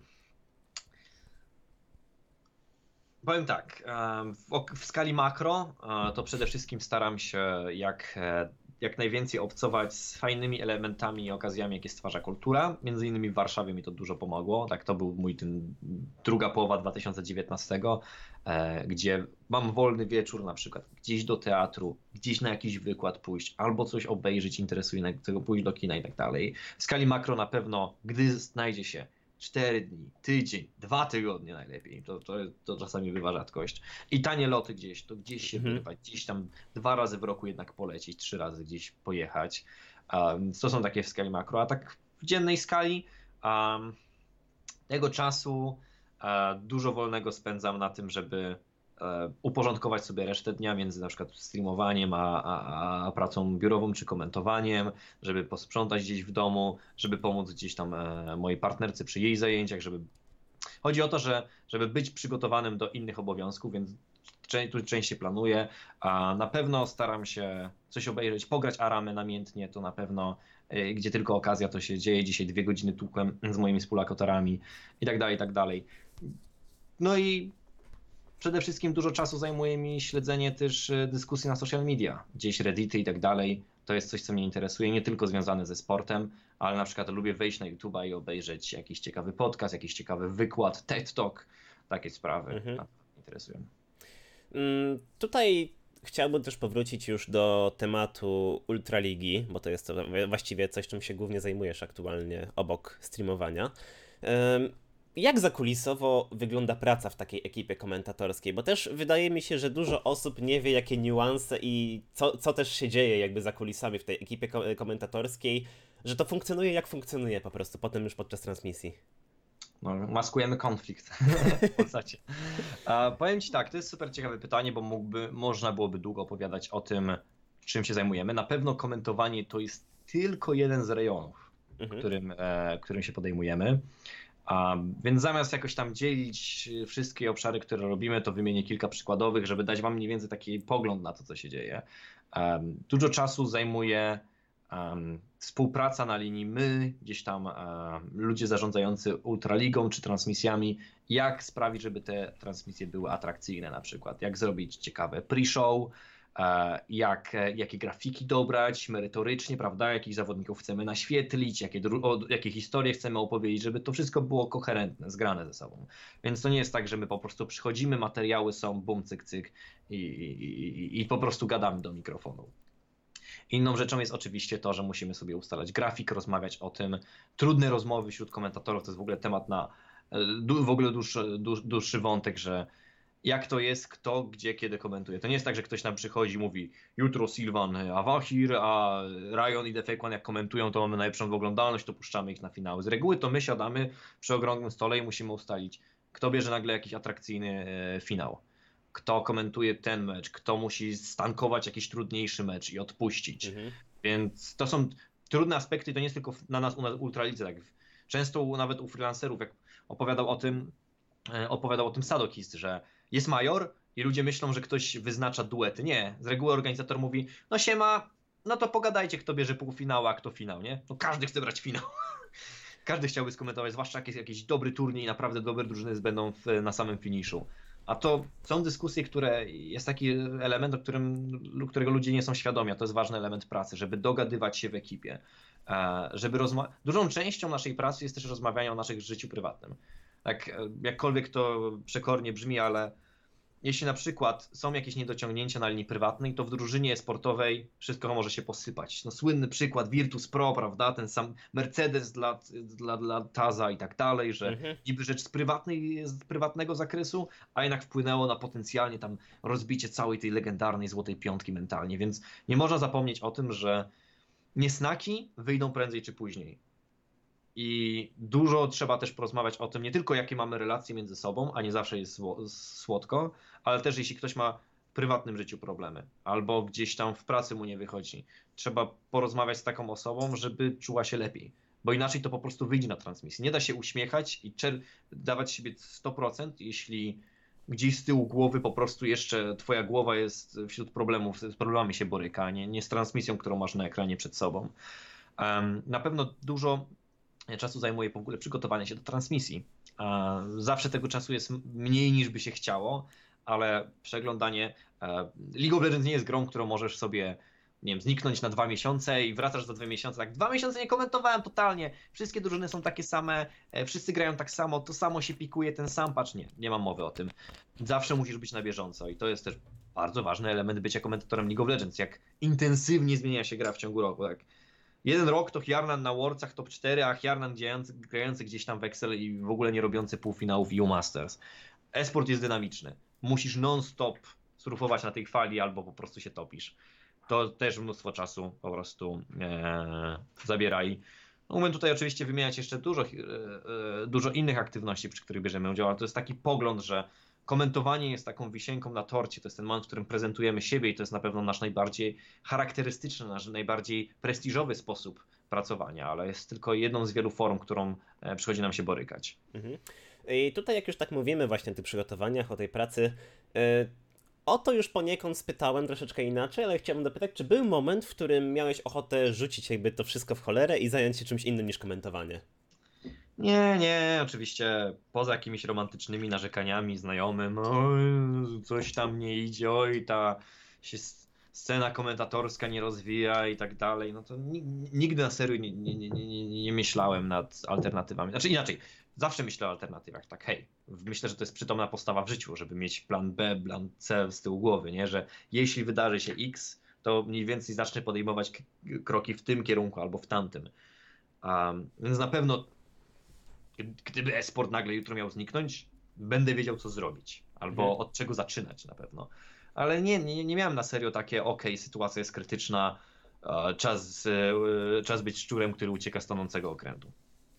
Em, tutaj takie troszeczkę luźniejsze pytanie. Gdyby nie League of Legends, to jakie inne gry online byś komentował? Jeżeli byłaby możliwość. Zależy, jak spojrzę na pytanie.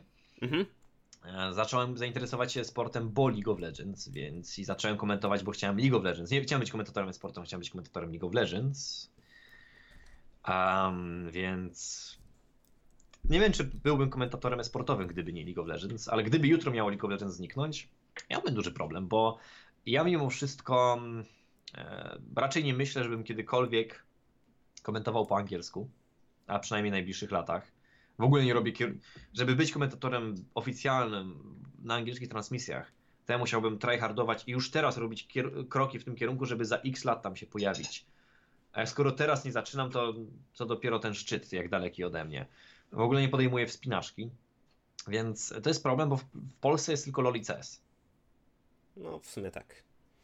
Coś Że jest. dla pełnoetatowego komentatora jest LoL i CS. No, no można e, Hearthstone'a robić, można StarCrafta komentować, na jakiś czas Dotę mamy przecież, prawda, i te wszystkie. No ale to robisz dodatkowo, no nikt nie zajmuje się tym pełnoetatowo, prawda? Więc jest LoL i CS. No i CS-a nie lubię. No i mamy problem. No miał, miałbym problem bez League of Legends, no co mogę powiedzieć, więc Riot proszę, nie piszę nic toksycznego, jestem poprawnym przywoływaczem, najmilszym przywoływaczem w ogóle jestem. Trafić na mnie na solo queue to może nie jest zbawienie dla waszego botlane'u, ale dla waszego czatu na pewno.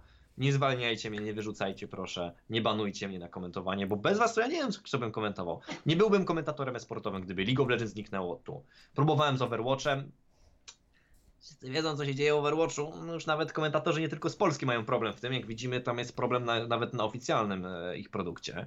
Próbowałem z Fortnite'em. Fortnite nie do końca postrzega e-sport jak ja postrzegam e-sport i oni wiadomo idą bardziej w stronę influ, jednorazowych okazji, turniejów niż regularnych e, transmisji, więc to nie jest model, który dla mnie byłby atrakcyjny. A zobaczymy oczywiście, no ja patrzę teraz też, no nie ukrywam, w kierunku tych nowych gierek Riotu, podobno parę gierek Riot wydaje. Podobno. Na pewno bądźcie tego pewni, że, że pojawi się przy jakichś nowych tytułach Riot Games. e, Będę, się, będę chciał się pokazać. Czy się pojawię, to zależy od tego, jak będę dobry. Mhm. I tutaj właściwie myślę, że też wypada zadać e, takie pytanie, bo wiele graczy gdzieś tam zawsze wiadomo, jak to jest takim trochę na, narzekaniem, takim trochę dziadowskim za przeproszeniem, że LOL się kończy, że w ogóle ten sezon to porażka, że, to, że LOL to zaraz pójdzie na śmietnik. Ale tak już tak całkowicie poważnie, jakby próbując przyjąć to pytanie, jaką masz perspektywę tego, w jakim kierunku zmierza League of Legends? Jakby to jest e, pytanie, które chciałbym ci zadać. Jakby się też odniósł właśnie do takiego trochę narzekania, że o, LOL się kończy. Nie no, to- już nawet na- taki bardziej zaciekli hejterzy powoli z jakichś bardziej radykalnych deklaracji się wycofują. Em, no, no, mówiło się 5 lat temu, prawda, że LoL się kończy, albo 4, ale Riot też miał bardzo udany rok i no, trzeba troszeczkę być jednak pesymistą, by na, po, po takim udanym, po takim tłustym roku, jakim był 2019, gdzie gdzie, gdzie e, ogłosili sukcesy w esporcie i ogłosili nowe tytuły i League of Legends nadal dobrze śmiga i zarabia. Trzeba być troszeczkę takim uszczypliwym, żeby gdzieś tam wieścić jego ko- koniec. Więc ja pozostaję tutaj, staram się być realistą jak w większości rzeczy i wydaje mi się, że przed LoLem czeka kolejna dekada. Mm, Powoli to staje się już element, nie, nie gierka, tylko że to już element, jakiś tam fenomen społeczny, który, który po prostu się nie rozejdzie od tak. Ludzie zbyt polubili grać w League of Legends. Tak, tak jak w pewien sposób uczysz się gry w szachy, więc jeśli masz raz styczność z szachami w życiu, to pewnie w większym lub mniejszym stopniu przez resztę życia tam będziesz grał, prawda? Mniej lub bardziej, ale będziesz szedł w jakimś kierunku, że, że będziesz cały czas miał styczność. Tak samo League of Legends. Już tak ludzie się przyzwyczaili do relaksowania się przy tym, przy tym tytule lub raz na jakiś czas obejrzenia jakiegoś streama przede wszystkim albo jakiegoś turnieju sportowego, że to się po prostu nie, rozejdzie od tak. To nie jest tak, że nagle będzie wielki krach i w 2023 LoL ucieknie. No i hej, Riot Games udowodniło, że ich gra pozostała najlepiej, jest najle, najczęściej grana i najczęściej oglądana przez dekadę. Znaczy oczywiście to jest skrót myślowy, wiecie o co mi chodzi, że to nie było od Mhm. początku, że całą dekadę e, miesiąc w miesiąc, ale bywały momenty Fortnite'a, bywały oczywiście początki, ale przez dekadę pokazali, że umieją rozwijać grę. Jakim brakiem zaufania dla wszystkich e, teamów, dla, dla tych, którzy wy, wygenerują ogólny kierunek dla gry, dla balans teamów, wbrew pozorom, ja na przykład, znaczy, znaczy wbrew pozorom, wbrew temu, co się zwykło uważać, że na przykład super szanuję balans team i robotę, którą wykonują. Em, wydaje mi się, że Riot nauczył się robić League of Legends i prowadzi go w dobrym kierunku. No mimo wszystko gra się nie nudzi. Gdyby miała się nudzić, to już by się nudziła, a skoro się nie nudzi, to raczej się znudzi, szybko nie znudzi. Do, do, do, do takiej puenty gdzieś zmierzam, więc sk- sk- skracając, wydaje mi się, że czeka nas jeszcze jedna dekada i zobaczymy co potem. Mhm. I, i jeszcze jedna rzecz. okej. Pamiętajcie, że ludzie, którzy zaczęli grać w League of Legends 10 lat temu, mm, to za jakieś 2-3 lata będą powoli robić dzieciaki. No co, co mogę powiedzieć? I co te dzieciaki będą grały? No prawdopodobnie to, co. Albo już mają dzieciaki. I powoli to, to. Chodzi o to, że powoli przy 15 latach, kiedy mówimy o książkach, filmach, o kulturze 15 filmów, jeśli przekazana zostanie pochodnia, to znaczy, że jakaś rzecz nie zostanie ugrzęziona w słoiku jednej generacji. Więc milenialsi powoli będą, nie wiem jak się nazywa kolejna generacja, przekazywać pochodnie jeszcze 5-7 lat. I możemy stworzyć już trend na kolejne generacje, tylko że to już jest trochę takie, wiecie, prognozowanie w tak dynamicznym społeczeństwie, jakie mamy w XXI wieku, prognozy ogólnie nie powinny być zbytnio popularne, więc Rym, Rymco jako puentę zrozumiał dzieci robią dzieci. Tak więc tak można podsumować wypowiedź. Ale 500 strzał. tak, dokładnie. Um, tutaj chciałbym jeszcze tak e, zapytać, największy dylemat, jaki miałeś bądź masz jako komentator w kontekście swojej pracy. Wspomniałeś właśnie, że czasami tak jakby zakulisowo też tam dogadujecie się czasami albo właśnie negocjujecie o różne rzeczy, a tak całkowicie jakby od twojej strony, takiej prywatnej. Czy masz jakieś, e, mierzysz się z jakimiś dylematami takimi naprawdę ciężkimi, które często, no, są problematyczne rozwiązania? Co do samej pracy, chyba nie bardzo, bo też miałem dobrą świadomość tego, co mnie czeka. Niewiele rzeczy mnie zaskoczyło, takie, a więc komentowanie to tak. Mhm. Od razu wiedziałem, że to jest maratowanie, marana... to są długie maratony, e, czasami pracy. Miałem świadomość, e, że czasami będzie trudno, że będzie się, możesz być wypalony, a mimo to trzeba kontynuować i trzeba dawać siebie wszystko, więc miałem jakąś tam świadomość tego, co, i na, na jakie wyboje mogę trafić, ale na pewno dwie rzeczy mnie trochę zaskoczyło.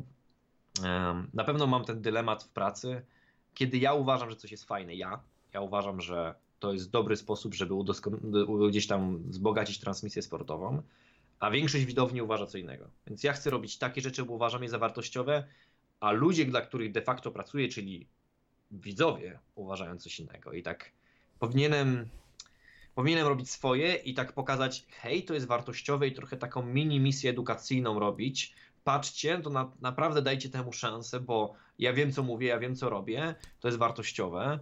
E, czy też powinienem od razu jednak pochylić się? Wy, nasz klient, nasz pan, robię to po waszemu. I to jest ten dysonans, który w większej lub mniejszej skali non-stop towarzyszy ci przy większych i mniejszych decyzjach.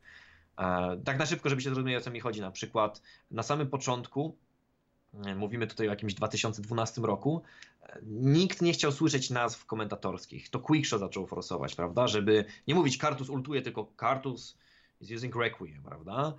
No i na początku takie, o skąd mam wiedzieć, że Kartusa RK jest Requiem, przestań Quickshot tak mówić i tak dalej, i tak dalej.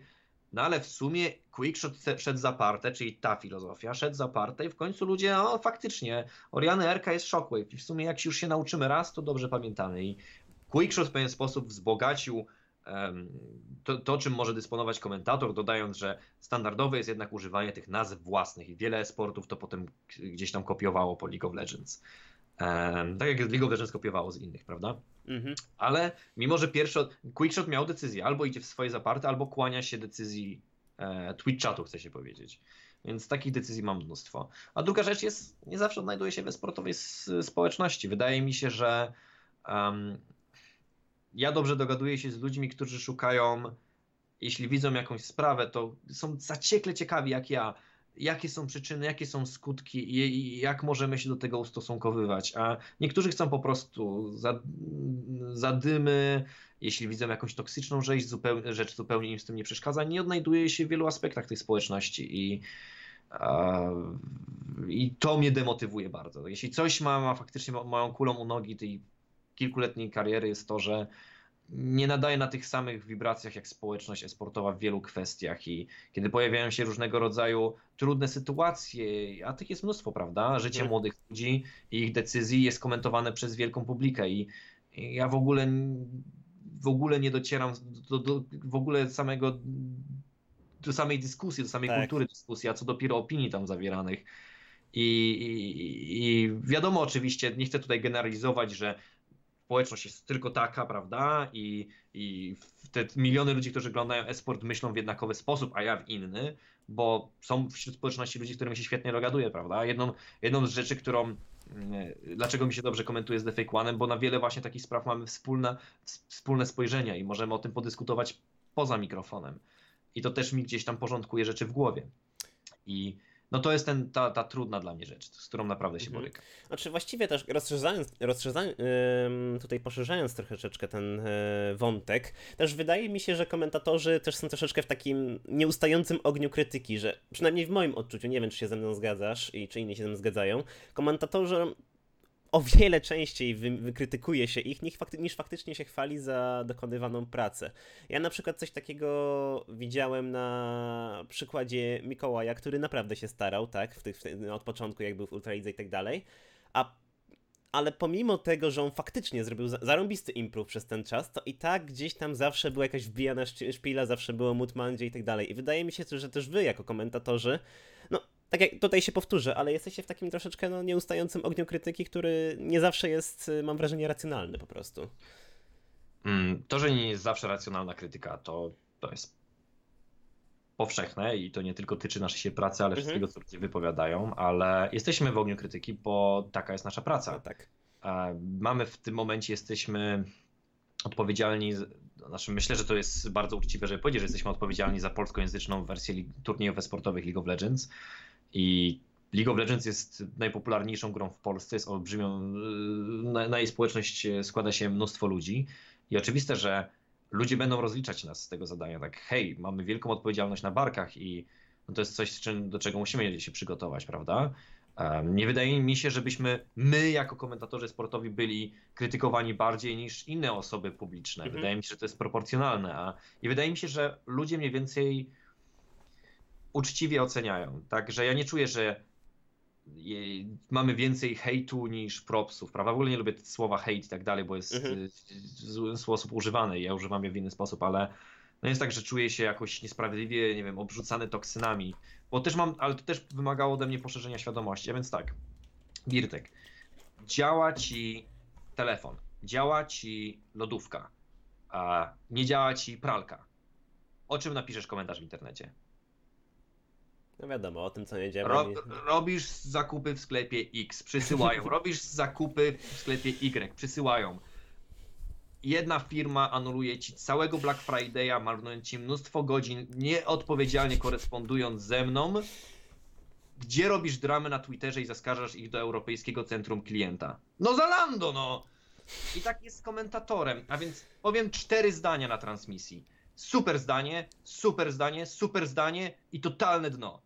Na które jednak zareagujesz i skąd będzie impuls, żeby, e, żeby napisać coś na czacie, czy nie wiem, w jakiejś dyskusji na Twitterze? No czwarte! I chodzi o to, że jeśli będzie impuls, zawsze będzie impuls negatywny. Czasami są wyjątki. Na przykład zobaczcie na Silvana post na Instagramie, znaczy, przepraszam, na Ultraligi Instagramie, hej, to jest nasz komentator Silvan, tu jest jego randomowe zdjęcie, jakiś śmieszny heheszkowy opis. Mnóstwo ludzi go chwalących. Bo kiedy ludzie dostaną powód, żeby napisać coś pozytywnego, to napiszą. Jeśli ktoś zapyta, hej, lubicie Silvana, nagle mnóstwo ludzi napisze, hej, lubicie Silvana. Jeśli to będzie transmisja, no nie mają ci ludzie bodźca. Co mają co jedno Mhm. zdanie poprawne, które wypowie, pisze coś. Nie uważam, żebyśmy byli jakoś szczególnie krytykowani. Owszem, no są obskurne przykłady, ale no, no ludzie są obskurni, no co, co można powiedzieć? No, czy, czy mamy z tego powodu płakać? Nie ma na nas większej presji niż na kimkolwiek innym. Nie jesteśmy wyjątkowi i to jest coś, czym musimy po prostu e, umieć się do tego ustosunkować i być uczciwym wobec siebie i wobec wszystkich ludzi. Nieważne, czy dają opinie negatywne, czy pozytywne, czy racjonalne, czy irracjonalne, czy przesadzone, czy niedopracowane, nie ma znaczenia. Szanujemy siebie i to jest najważniejsze. E, Czy tutaj jeszcze zahaczyłbym o jeden aspekt, bo swego czasu, chyba jeszcze w zeszłym roku była dyskusja o tym na Twitterze, że często prowadzicie narracje typu Rock czy nowy talent polskiej sceny i paru, e, parę osób, e, może nie tyle co oskarżyło, ale miały problem o, tym, o to, że się nakłada niepotrzebną presję na zawodników. I chciałem spytać, jakie jest twoje zdanie na ten temat, bo tutaj jestem ciekaw też waszej perspektywy, czy właściwie też twojej jako komentatora. Mm, Zacznijmy od tego, że wiele rzeczy z naszych narracji jest forsowanych Mhm. i to prawda, ale musicie zrozumieć, że jakieś narracje i historie muszą być. Jeśli tworzysz produkt, który jest tydzień w tydzień, dwa dni w tygodniu, łatwo znudzić widza.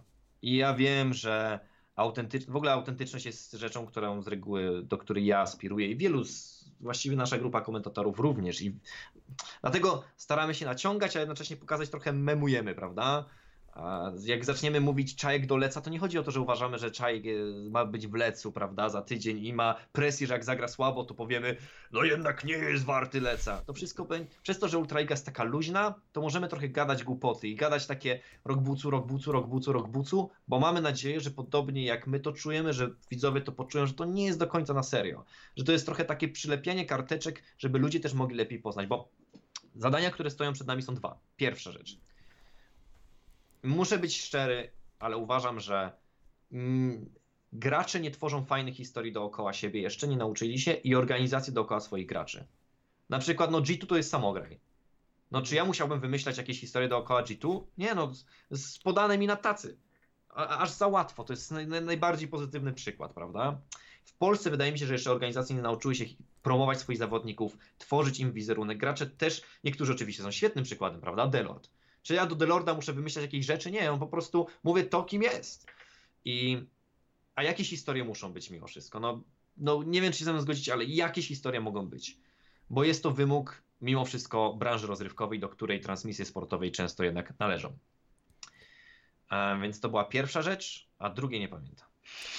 Może mi się przypomni. E, E, ale na, na, pewno, na pewno jest tym wszystkim ziarno prawdy i liczę, że jesteście świadomi jako widzowie Ultraligi, że to nie wszystko jest do końca na serio. Że oczywiście w każdym, w każdym tym jest ziarnko prawdy. Tak, hej, gdy mówimy o Rockbucu, to czekamy, kiedy w końcu Bycu jego potencjał wybrzmie. I faktycznie mieliśmy ten świetne okresy w Aves, gdzie wygrywał, wygrywał, wygrywał, wygrywał i nagle ta historia nagle została domknięta pewną ładną klamrą.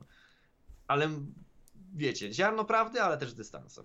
Ale Mhm. rozumiem, czemu ludzie mają o to pretensje. Są jak najbardziej, to jest krytyka bardzo uzasadniona i będziemy starali się zachować zdrowy rozsądek i balans. A myślę, że jeżeli będą chcieli ciebie dop- dopytać tutaj ludzie o te sprawy, to będzie ku temu okazja. Tak myślę, że za około 10-15 minut ja was poproszę, moi drodzy, żebyście zadawali jakieś pytania e, dla Michała, też żeby tutaj nie był naszym zakładnikiem i żebyśmy nie siedzieli zbyt długo.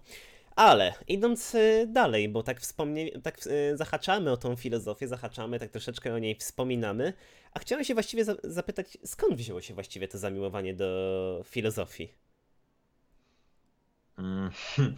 Em, oprócz tego, że ogólnie no, na filozofię prędzej czy później się trafi w życiu, e, ponieważ hej, du, je, jeśli po prostu e, interesujesz się nauką, interesujesz się literaturą lub teatrem, filmami, tak hej, filozofia jest mniej więcej dorobkiem myślowym ludzkości. Tak, spróbujmy tak nazwać, defini- zdefiniować filozofię. No to wiadomo, że z dorobku myślowego ludzkości będzie mnóstwo kategorii korzystało, więc no zaczniesz, e, zacz, po prostu oglądając filmy, czytając książki, czy grając w gry, prawda, ile gier przecież czerpie z różnych wizji, które wcześniej było paręset lat wcześniej opisywanych w filozofii, prawda. Em, na przykład jeden z powodów, dla którego w Bioshockach chcę zagrać, to ktoś mi mówi, że to jest mniej więcej y, dużo wątków filozoficznych porusza, jeśli chodzi o utopię, dystopię i tak dalej.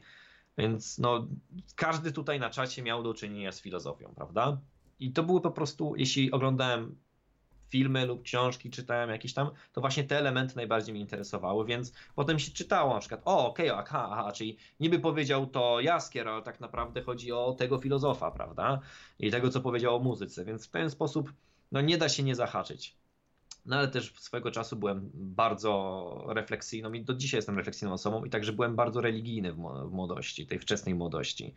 Em, więc e, tematy filozoficzne i egzystencjalne nie były mi po prostu obce, tylko się trochę zlaicyzowały, bo na pewno osobą religijną teraz nie jestem. I no i przede wszystkim miałem z tym styczność, ale ostatnio starałem się trochę więcej temu em, poświęcić ze względu na to, że daje mi to dużą ulgę, bo gdzieś wchodząc w te lata już 20, zobaczyłem, że świat jest zgoła odmienny tak, jak sobie wyobrażałem. Ja byłem bardzo dużym optymistą i tak, mimo że nadal du- dużo, za dużo rzeczy cenię e, świat i, i ludzkość jako dorobek, jaki do, dokonaliśmy, ale wciąż nie mogło się pojawić ten brak goryczy na temat tego, jak pewne rzeczy funkcjonują. Ja mam takie dosyć spore wyczulenie, wrażliwość na brak sprawiedliwości, prawda? Gdy rzeczy nie są sprawiedliwie rozstrzygane, podczas gdy bez problemu właściwie by mogły, gdyby ludzie się dogadywali.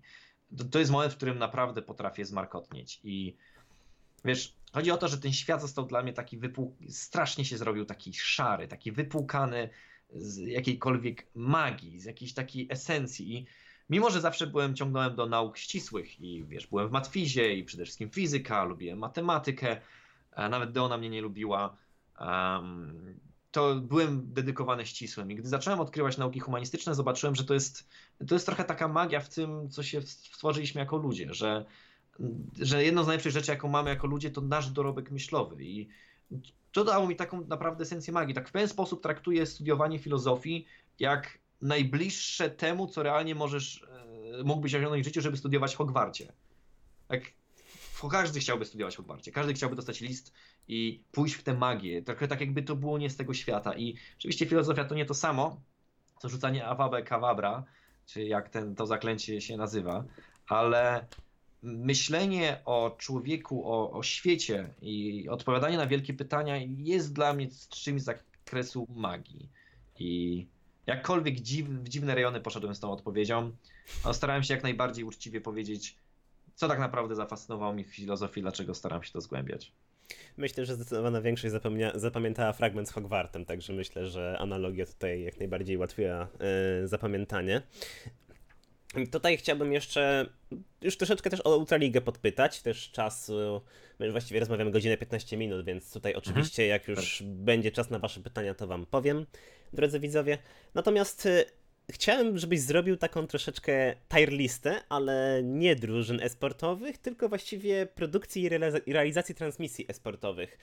I gdybyś miał zrobić taki S-tier, tak, czyli załóżmy na to, nie wiem, produkcję Riot Games tak dalej, LAC, LCS, czy gdzieś tam na szczycie, gdzieś tam w tej topce byłoby miejsce dla Ultraligi, z takich na przykład regionalnych produkcji? A z regionalnych to em, nie, nie, nie oglądam wszystkich lig i wszystkich transmisji, więc na przykład no, mo, może jakieś perełki mi umknęły, ale wydaje mi się, że ze względu na nasz, naszą styczność telewizji, to wyznaczamy standardy na klasę europejską, prawda? Że e, lecem nie jesteśmy. Znaczy pod niektórymi względami, hej, moglibyśmy, i to byłoby takie dziwne, już branżowe napinanie mózgu, dlatego w ogóle nie pójdę w te rejony, na pewno to, czego, w czym Lec przoduje, dlaczego jest lepszym produktem sportowym, jest to, że mają lepsze zrozumienie sportowego produktu, jest, e, mają ku temu o wiele lepszym, lepsze zasoby dedykowane. Ale jeśli chodzi o niektóre elementy transmisji, to naprawdę możemy być dumni, e, jeśli chodzi o Europę, jeśli chodzi o produkcję i tak dalej. Ale wydaje mi się, że też ważną rzeczą, która w Ultralidze jest i możecie ze mną zgodzić czy nie, ale ja uważam, że też pokazujemy, że esport jest też, staramy się pokazywać, że to nie jest tylko wojownicy, piorun w tle i muzyka wikingów, ale też dobra zabawa, luz i esport fajnie jakby był swojski. Zwłaszcza w Polsce przywykliśmy do tego, bo mieliśmy takich streamerów, bo mieliśmy takie pierwsze transmisje i Ultraliga chce kontynuować gdzieś taką filozofię. I wydaje mi się, że więcej esportu mogłoby się nauczyć od Ultraligi, właśnie takiego luzu i dystansu do rzeczywistości, który w żadnym wypadku nie zamienia się w cyrk i nie podminowuje powodu, dla którego to oglądamy i transmitujemy. Tak, hej, nadal chodzi o to, żeby rozstrzygnąć, kto jest najlepszą drużyną w danym sezonie. I myślę, że, znaczy mam nadzieję, że na sam koniec to, to jest główny dźwięk, jaki nadajemy Ultralidze, ale staramy się też dodać nuty tego luzu, pokazać, że można się też dobrze bawić, że jeśli ktoś nie jest zafascynowany sportem i tym, że kto wygra i tak dalej, to i tak może traktować to jako ciekawy, ciekawy pomysł na wieczór i po prostu się rozluźnić, odpalić streama i czerpać dobrą zabawę. No ale właśnie, tak wspominamy o tej dobrej zabawie i też na Twitterze widziałem, że tam gdzieś wspominaliście o wzmocnieniach, które mają czekać ekipy Ultraligi. Czy nie wiem, czy możesz o tym mówić, ale chciałbym zapytać, czy pojawią się nowe twarze na antenie i czy możesz nam zdradzić w ogóle coś więcej na ten temat? E, nie pojawią się żadne. Mhm. Jeśli mówimy o starcie Ultraligi sezon, e, sezon trzeci, to nie zobaczycie ani jednej postaci, której wcześniej by nie było. Mhm. Tyle chciałem wiedzieć. E, tutaj też e, rozmawialiśmy przez chwilę o ESL Mistrzostwach e, Polski i o inicjatywach właśnie esportowych w Polsce. Czy masz właściwie troszeczkę takie, można by powiedzieć, że pytanie sugerowane, ale czy nie masz wrażenia, że Ultraliga troszeczkę zjadła konkurencję i w tym momencie jak masz PLE czy ESL Mistrzostwa Polski, to właściwie to jest, masz wrażenie, że to jest taki turniejek gdzieś zrobiony gdzieś tam, za przeproszeniem, pobocznie, tak by tutaj szukam takich Staram się mhm. znaczy, neutralnych określeń. Bo, bo bądźmy szczerzy, Pirtek, to jest turniej poboczny i nie możemy mhm. porównywać Ultraligi e, do innych produktów aktualnie w 2019. Mogliśmy pod koniec 2018, ale Ultraliga jest produktem zupełnie na in, innej kategorii.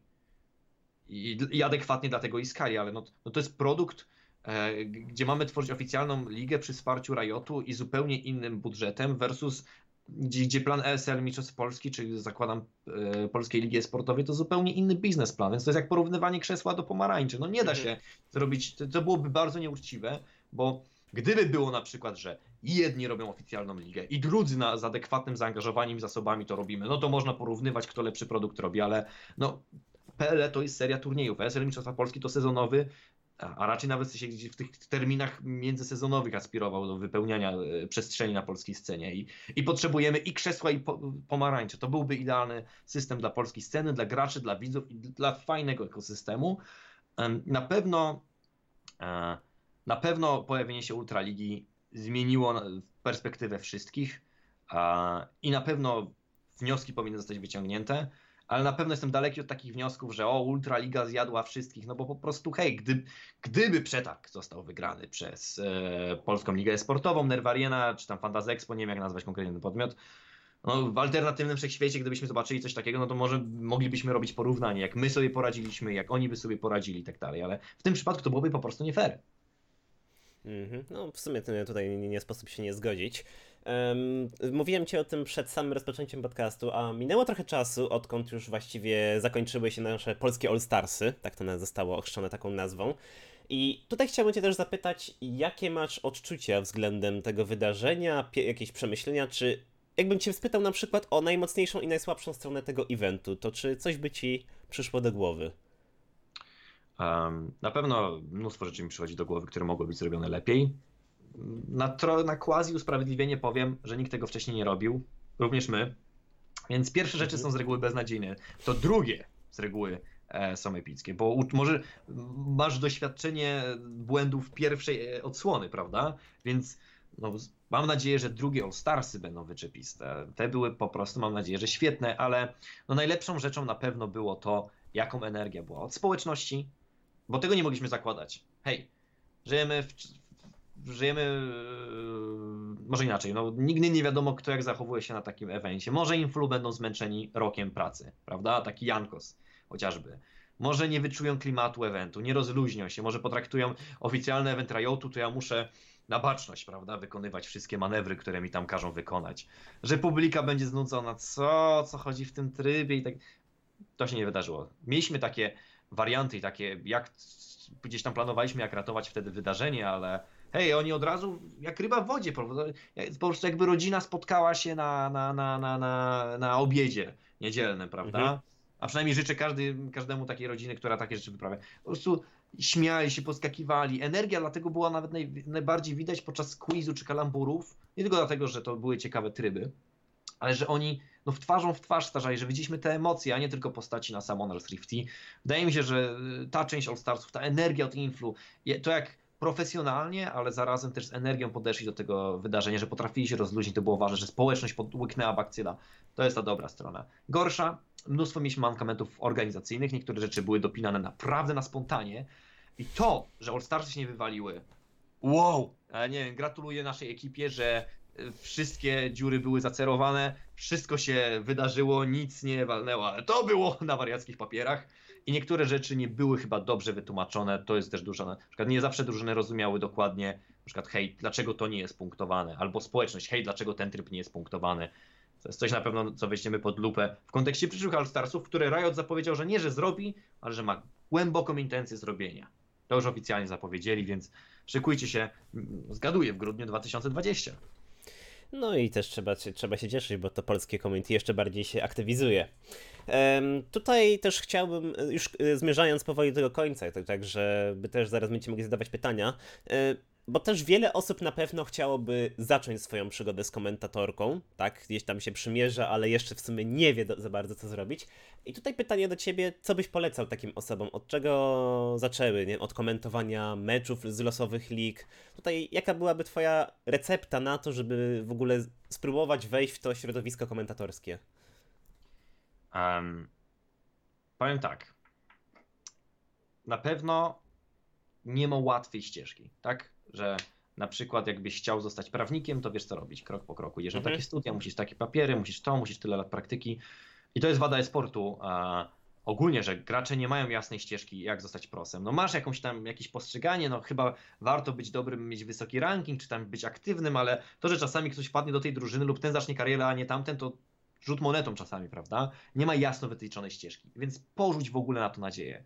Porzuć nadzieję, że to jest sprawdzony zawód, jak bycie, nie wiem, e, pracowanie w medycynie, jeśli możemy to nazwać sprawdzoną branżą, gdzie masz jasną karierę, że jak zrobisz te papiery, to jednak będziesz miał zawód, będziesz mniej więcej tyle zarabiał i tak dalej. Jeśli chcesz iść w e-sport, porzuć nadzieję, że w ogóle coś osiągniesz. Ja miałem tę świadomość idąc w e-sport, że mogę 3 lata produkować i gadać za mikrofony, to będzie totalna porażka. Nie nazwałbym tego straconym czasem, ale porażką tak, jeśli bym nie osiągnął czegoś. Więc porzućcie nadzieję, że macie, że jest coś gwarantowane. To pierwsza rzecz. Druga rzecz. Pytałeś o początki, ale co ma być twoim końcem? Ja spróbuję dorzucić taką przynętę dla komentatorów. Mamy w Polsce dobrych komentatorów. We sporcie i w League of Legends. Dobrych. Nie ma wybitnych.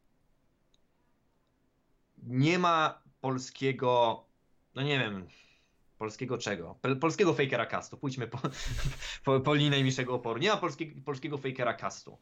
Ja nim nie jestem, nie jest nim The Fake One, nie jest nim Ryan, nie jest nim kim, ktokolwiek. Y, Możemy być, możemy być, jak się rozwiniemy, to jest jeszcze pole, które można zapełnić, ale nie jesteśmy. Ja raczej nie będę, bo musiałbym pracować dzień w dzień przy e-sporcie. Żebym ja mógł, żebym ja mógł wyjść, ja jestem na tym poziomie załóżmy, nie wiem czy to jest wysoko czy nisko, ale jestem na tym. Żeby wejść tutaj, musiałbym zapieprzać naprawdę dużo. I to nie jest w ogóle coś, czego się podejmuje i czego się podejmę, więc ja nie będę wybitnym. Jest to przestrzeń do zagospodarowania. Jak, jak wszystko kocham, obiecuję wam, że jak będziecie wybitnymi komentatorami, będzie wam kariera spływała miodem, mlekiem, pieniędzmi, sławą i aprobatą społeczności. Więc staraj się zostać wybitnym komentatorem. Go for it. Jesteś najlepszy, leć na żyletę. Będziesz walił, płakał, męczył się i pocił, ale to nie jest tak, bo do czego zmierzam? Niektórzy ludzie myślą, a Ultraliga obstawione, zabutowana scena. Nie. Dobry komentator w pewnym, gdy faktycznie jest naprawdę dobry, wierzcie mi, może czekać miesiąc, może będzie czekał rok, może dwa, ale to nie jest tak, że będzie czekał wieczność. W końcu dorwie się do koryta, jedni by powiedzieli, albo inni wejdzie faktycznie na piedestał. Jest miejsce dla dobrych komentatorów w Polsce i ten apel chcę podkreślić. A jak chcesz zacząć, komentuj. Jakbym chciał zacząć pisać, być pisarzem, zacząłbym yy, dużo czytać książek i dużo pisać do szuflady. I wysyłać do, do wydawnictw. Jakbym chciał zostać malarzem, yy, chodziłbym dużo po muzeach i zacząłbym dużo malować i oglądałbym dużo yy, sztuki. To jaka ma być ścieżka, jakby komentujesz? Zacznij komentować. Słuchaj, jak inni komentują i zacznij samemu komentować. Nagrywaj się, wyciągaj wnioski, zaciągaj się do turniejów online. Wielu komentatorów w Polsce już teraz to robi. Jedź na rany, jeśli się da. Próbuj swoich okazji. I w pewnym momencie będziesz tak dobry, że nie da się ciebie zignorować. Nie da się wiecznie ignorować kogoś, kto ma talent. Więc mam nadzieję, że moja odpowiedź jest satysfakcjonująca. Ale jest przestrzeń dla dobrych polskich komentatorów. Nie tylko League of Legends, ale w ogóle. Mhm. Zabrzmiało trochę jak e, przemowa motywacyjna z Rockiego, ale to mi się akurat bardzo podoba. E, moi drodzy, jeżeli macie teraz jakieś pytania tutaj do e, Michała, to to jest ten moment, kiedy możecie je zadawać. Możecie, jakbyście mogli oznaczyć mnie, e, to też fajnie by było, żebym też zauważył to pytanie, więc poczekam na, e, na to, co tam przygotowaliście. I, i jak, jak będę starał się też skracać odpowiedzi, żeby razie Mhm. czego zawrzeć więcej, więc niektóre odpowiedzi będę, przepraszam, ale traktował nieco marginalnie, ale już tu widzę na przykład filozofia marginalny kierunek. No tak, to jest jak coś, filozofię studiuję tylko for fun. To jest rzecz, która mnie rajcuje w życiu. Nie, nie liczę, że będę miał pracy po filozofii, więc to robię zaocznie dodatkowo. E, Moją karierą, moją pracą jest e-sport, więc mogę pasję, mogę iść na studia, mam luksus pójścia na studia dla pasji, a nie dla zarobku, bo zarobek mam we sporcie i karierę i rozwijałem się w tym kierunku. Mhm. A no tak właściwie to jeszcze ostatnie takie pytanie, już stricte ode mnie. E, bo od jakiegoś czasu streamujesz na Facebooku, wcześniej też e, miałeś próby na Twitchu. I tutaj cię chciałbym spytać o odczucia i o to, czy streamowanie dało coś tobie jako komentatorowi, czy na przykład, nie wiem, większą pewność siebie przed kamerą albo coś takiego.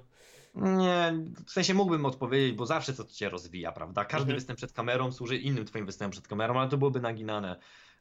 Przede wszystkim lepiej poznaję ludzi, z- którzy mnie oglądają i to jest chyba najlepsza rzecz i najprzyjemniejsza rzecz w tym streamowaniu, prawda? I na pewno będę dużo w 2020, a nie będę tutaj się rozpowiadał, bo nie temu służy ten podcast, ale w 2020 będę zaoferuję konkretną formę mojego streamowania, która mam nadzieję się nieco przyjmie.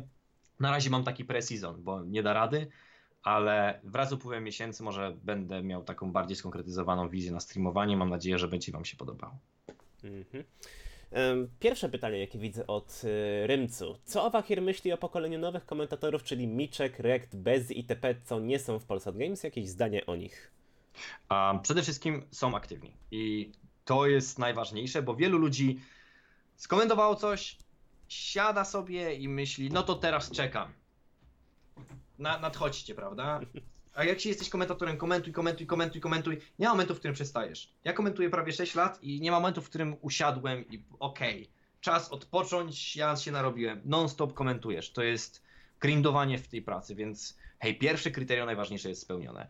A na pewno jestem daleki tutaj, żeby. Myślę, że ci komentatorzy są na tyle atrakcyjni, że nie chciałbym ich tutaj skró- spróbować umieścić w jednym zdaniu, czy, czy skrócić ich pracę do jakichś krótkich akapitów. Dlatego raczej sobie to podaruję. Szanuję ich pracę. Na pewno e, jestem na bieżąco z tym, jak pracują. Od, od niektórych rzeczy widzę, które powinni poprawić, od niektórych rzeczy się sam od nich uczę. Co robią lepiej ode mnie, zawsze zadaję. Gdy wchodzę na jakąś transmisję, gdy słyszę komentatora, myślę, co on robi lepiej, czego mogę się oduczyć od niego i się uczę od wszystkich. Więc Na pewno cieszę się, że są aktywni. Na pewno cieszę się, że są aktywni na Twitterze, bo wydaje mi się, że ważne że jest w roli komentatora, żeby być również pewną taką postacią w społeczności, żeby ich opinie były słyszane. Natomiast wydaje mi się, że każdy z tych trzech ma jeszcze dużo pracy przed sobą. Mhm. Wydaje mi się, że każdy z tych trzech musi mocno popracować nad fundamentalnymi pewnymi rzeczami swojego warsztatu. E, Kolejne pytanie jest od Tomoxa11. Skąd to hej w komentarzu? Nie jestem do końca pewien, do czego pije Tomox. Czy do jakiejś A. maniery językowej w, w komentarzu? A, tak, tak, bo ja takie hej, w sensie na przykład um, no i ta drużyna pójdzie na Barona, ale hej, przynajmniej smog dla drużyny przeciwnej. No, powiem tak, jak już ci wejdzie jakaś maniera, to się będzie powtarzała. Przez te 6 lat miałem mnóstwo różnych dziwnych manier, em, powtarzania słów, każdy ma swoje dziwny mankament. Skąd to hej? No, zrobiło się. Pewnie usłyszałem kogoś, kto fajnie tego operował, zasłuchało się i potem człowiek powtarza po innych, bo sam kreatywny nie jest. Mhm. Kolejne pytanie od Gonzileza Awahir. Myśla, myślisz, że poradziłbyś sobie jako menedżer w jakiejś większej organizacji w Polsce typu IHG czy Roach? E, Zakładam, że men, menadżer znaczy menadżer.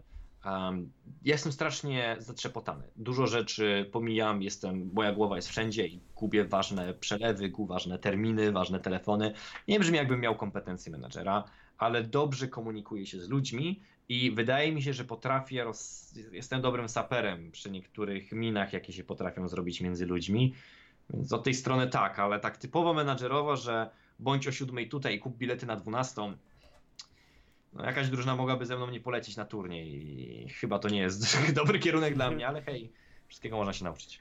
Mm, Tutaj Menkiu ciebie jeszcze zapytał, co dało Awahirowi dojście do Ultraligi i na czym chce się skupić w 2020? A w- Co dało mi dojście do Ultraligi? Wydaje mi się, że doświadczenie pracy w ekipie. Całe życie robiłem solo i, znaczy oczywiście komentowałem w duetach, ale rozumiecie, że jestem weslu, ale kogoś sobie dokoptuję, to nie jest ta współpraca. Dojście do Ultraligi oznacza budowanie trwałych relacji i prywatnych między komentatorami, ale też w pracy. Szlifowanie duetu. To nie jest tak, że ty jesteś weslu, yy, odpalasz streama i przychodzi Cruiser, przychodzi Hayate, przychodzi Main przychodzi Peli, przychodzi... Miałem mnóstwo komentatorów świetnych, duocasterów. Na polskiej scenie nie skomentowałem tylko z dwoma komentatorami. Od kiedy komentuję. Tylko z dwoma. No, w sumie jak o tym myślę, oczywiście możemy iść w kierunku nowych komentatorów, typu Miczek, ale z Regdem komentowałem, z Bezim komentowałem, z Mikczem jeszcze nie, no, ale e, z Typkiem i z Disem. Z tymi dwoma komentatorami nie komentowałem, a tak to ze wszystkimi. Ale to były przelotne relacje. A teraz mam stały związek. Non-stop pracuję z ekipą, to jest najfajniejsza rzecz w tym dojściu do Ultraligi. Bycie częścią ekipy. Po prostu. Na czym chcę się skupić w 2020? Zakładam, że pytasz o te esportowe rejony. Przede wszystkim chcę się utrzy- utrzymać, znaleźć w 2020 złoty środek na to, że mam chwiejną formę. Bardzo często potrafię mieć dobry turniej, słaby turniej. I jak to ustabilizować? Jak uczynić naprawdę epickie momenty epickimi? Bo wydaje mi się, że ta część mojego, mojej pracy w 2019 nie wybrzmiała. Te najbardziej epickie momenty, a było ich mnóstwo w tym roku, nie były z moim epickim komentarzem. Mm, Tutaj jeszcze jest pytanie od Krzysia, z którym komentatorem najlepiej dzisiaj komentuje spotkania? E, Z Defekłanem, bo Mhm. mamy podobne wizje na wiele rzeczy w życiu prywatnym, ale też podobne rzeczy nas rajtują podczas transmisji. A to jest mój zdecydowanie ulubiony duet i w sumie odnosząc się do, też do pytania Marka, mało miałem duetu z The Fake One'em. Nie wiem, czy nie był komentarz, z którym najmniej duokastowałem w tym roku. Nie wiem, jak to wyszło, ale tak wyszło. W 2020 chciałbym o wiele więcej The Fake One Avahir. I to takim The Fake One Avahir nie tylko, że ja chcę dobrze komentować i on chce dobrze komentować, ale my jako duet chcemy być fajnym duetem. Mhm. E, tutaj Cytrus e, zapytał ciebie, czy brakuje ci publiczności podczas rozgrywek w studiu Polsatu? Ciekawe pytanie. Tak, tak, tak. W ogóle ech, tak jednej rzeczy, której żałuję w polskim sporcie, że tak rzadko jest przed żywą publicznością komentowanie, również w League of Legends. A jak już jest, to publiczność jest tam, a komentatorów do kanciapy. A nie ma nic lepszego, jak słyszenie nie ze słuchawek, ale spoza nich, jak ludzie ekscytują. To jest energia, która ci niesie. Nieironicznie uważam, że żeby wejść na niektóre wyżyny pracy komentatora, musisz mieć publiczność że jest pewien sufit, jest pewien próg, na który trafiasz, jeśli nie masz publiczności. I tak rzadko to mam. Miałem w pojedynczych okazjach. Miałem w 2014 roku podczas Pucharu Polskim. O tym temacie zaczęliśmy w tym podcaście. I energia, jaka była podczas tych backdoorów, podczas kradzieży z baronów przez Tabasco. To aż samo prze przechodziło ci przez ciało. Brakuje jej to bardzo. Mhm. Em, Light Arystoteles. Powiem ci, Platona właśnie skończyłem. Nigdy więcej. Nie, nie, szanuję dorobek Platona, ale totalnie. Hashtag Team Arystoteles. Totalnie. Na pewno nie hashtag Team Platon. Mm, Kolejne pytanie, tak patrzę to jeszcze od Mitsa. Największa wpadka podczas komentowania lub realizacji jakiegoś turnieju? Mm, rozliczenie z przeszłością. A którą zro... bo, bo, bo powiedziałbym bluzgi, ale nigdy nie zrobiłem bluzgi tam, gdzie no totalnie by jej nie mogło być. No podczas transmisji internetowych czasami mi się język gdzieś tam rozwinął, no to jest wpadka i to nie powinno się wydarzyć. Niektórzy bardziej liberalnie do tego podchodzą, inni mniej, a, więc to można nazwać wpadkami.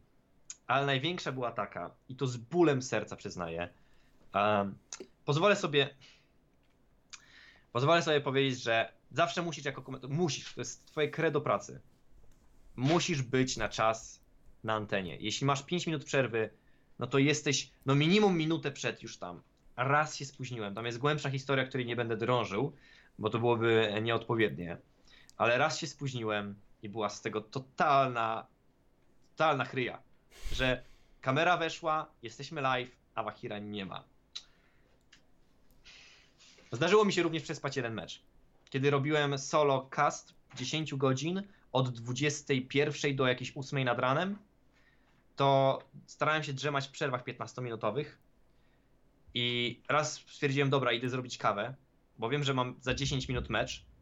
Usiadłem w fotelu, budzę się, okej, oj, przysnęło mi się, no ale patrzę, biegnę do studia, patrzę, o, mecz startuje za 10 minut. To, z czego się nie skapnąłem, to że minął cały mecz.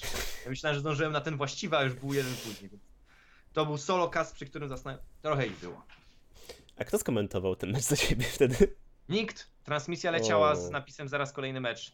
Ale powiem ci, że to była transmisja z IEM-u w Korei, które oglądało o tej szóstej, czwartej nad ranem, czwarta nad ranem chyba jakaś była jakieś 100 osób. Mhm. Ale na przykład komentator PL zastanawiał się, czy już dzwonić na policję, czy tam zasłabłem na zawał serca. Ej! Wiedział, że zasnąłem, ale a nuż coś się stało. Mhm. Krzysiu się pyta, jak wspominasz współpracę z Nerwarienem, a Bachu pyta, czy jest szansa sprowadzić Nerwariena do ekipy Polsat Games. Na pewno nie, bo Nerwarien mocno się deklarował, że A. nie rusza się z Krakowa. Kraków Mhm. to jego miasto i to wybór trzeba uszanować. Dwa, dla niego istotne też jest, wydaje mi się, rozwijanie swojego kanału. No nie puścimy Mhm. Ultraligę na Twitch TV Nerwarien. Um, a mi się współpracował z Nerwarienem, bardzo pogodna osoba. Um, jeśli chodzi o. Bo za- zakładam, że chodzi o ten cykl z Warsami. Bardzo miło wspominam e, komentowanie z nim, bo to jest trochę inne komentowanie. To jest in, inne, inne podejście do pracy za mikrofonem. Na pewno to, co totalnie nie szanuję tego spóźnienia, a, gdzie miał być za mikrofonem, a jest, to jest jego kultura gdzieś tak i tak dalej, więc to jest jego podejście, to jest jego kanał też, więc wolność Tomku w swoim domku, ale to jest coś, co dla mnie na przykład jest dużym mankamentem i na przykład tego totalnie nie szanowałem, jak się spóźniał na mecze, ale natomiast lubię to, że to jest koleś, który zawsze rajcuje się sportem. Mimo, że nie jest to osoba, która kipi energią, to ja wiem, że go rajcuje e-sport. Że nie ogląda tego z przymusu, nie robi tego dla liczb kanału, tylko hej, on lubi e-sport i lubi, zresztą widać po jego, e, po jego aktywności w internecie, że on te polskie turnieje ogląda, śledzi i tak dalej, i tak dalej. Więc e, e-sportowy świr i to bardzo w nim polubiłem. No tutaj akurat się zgodzę z tobą. Um, Rymcu wcześniej zapytał, dlaczego tak mało jest kobiet, które w jakiś sposób wybił się, wybiły się lub są znane z Lola, oprócz wyjątków y, stricte z Polski.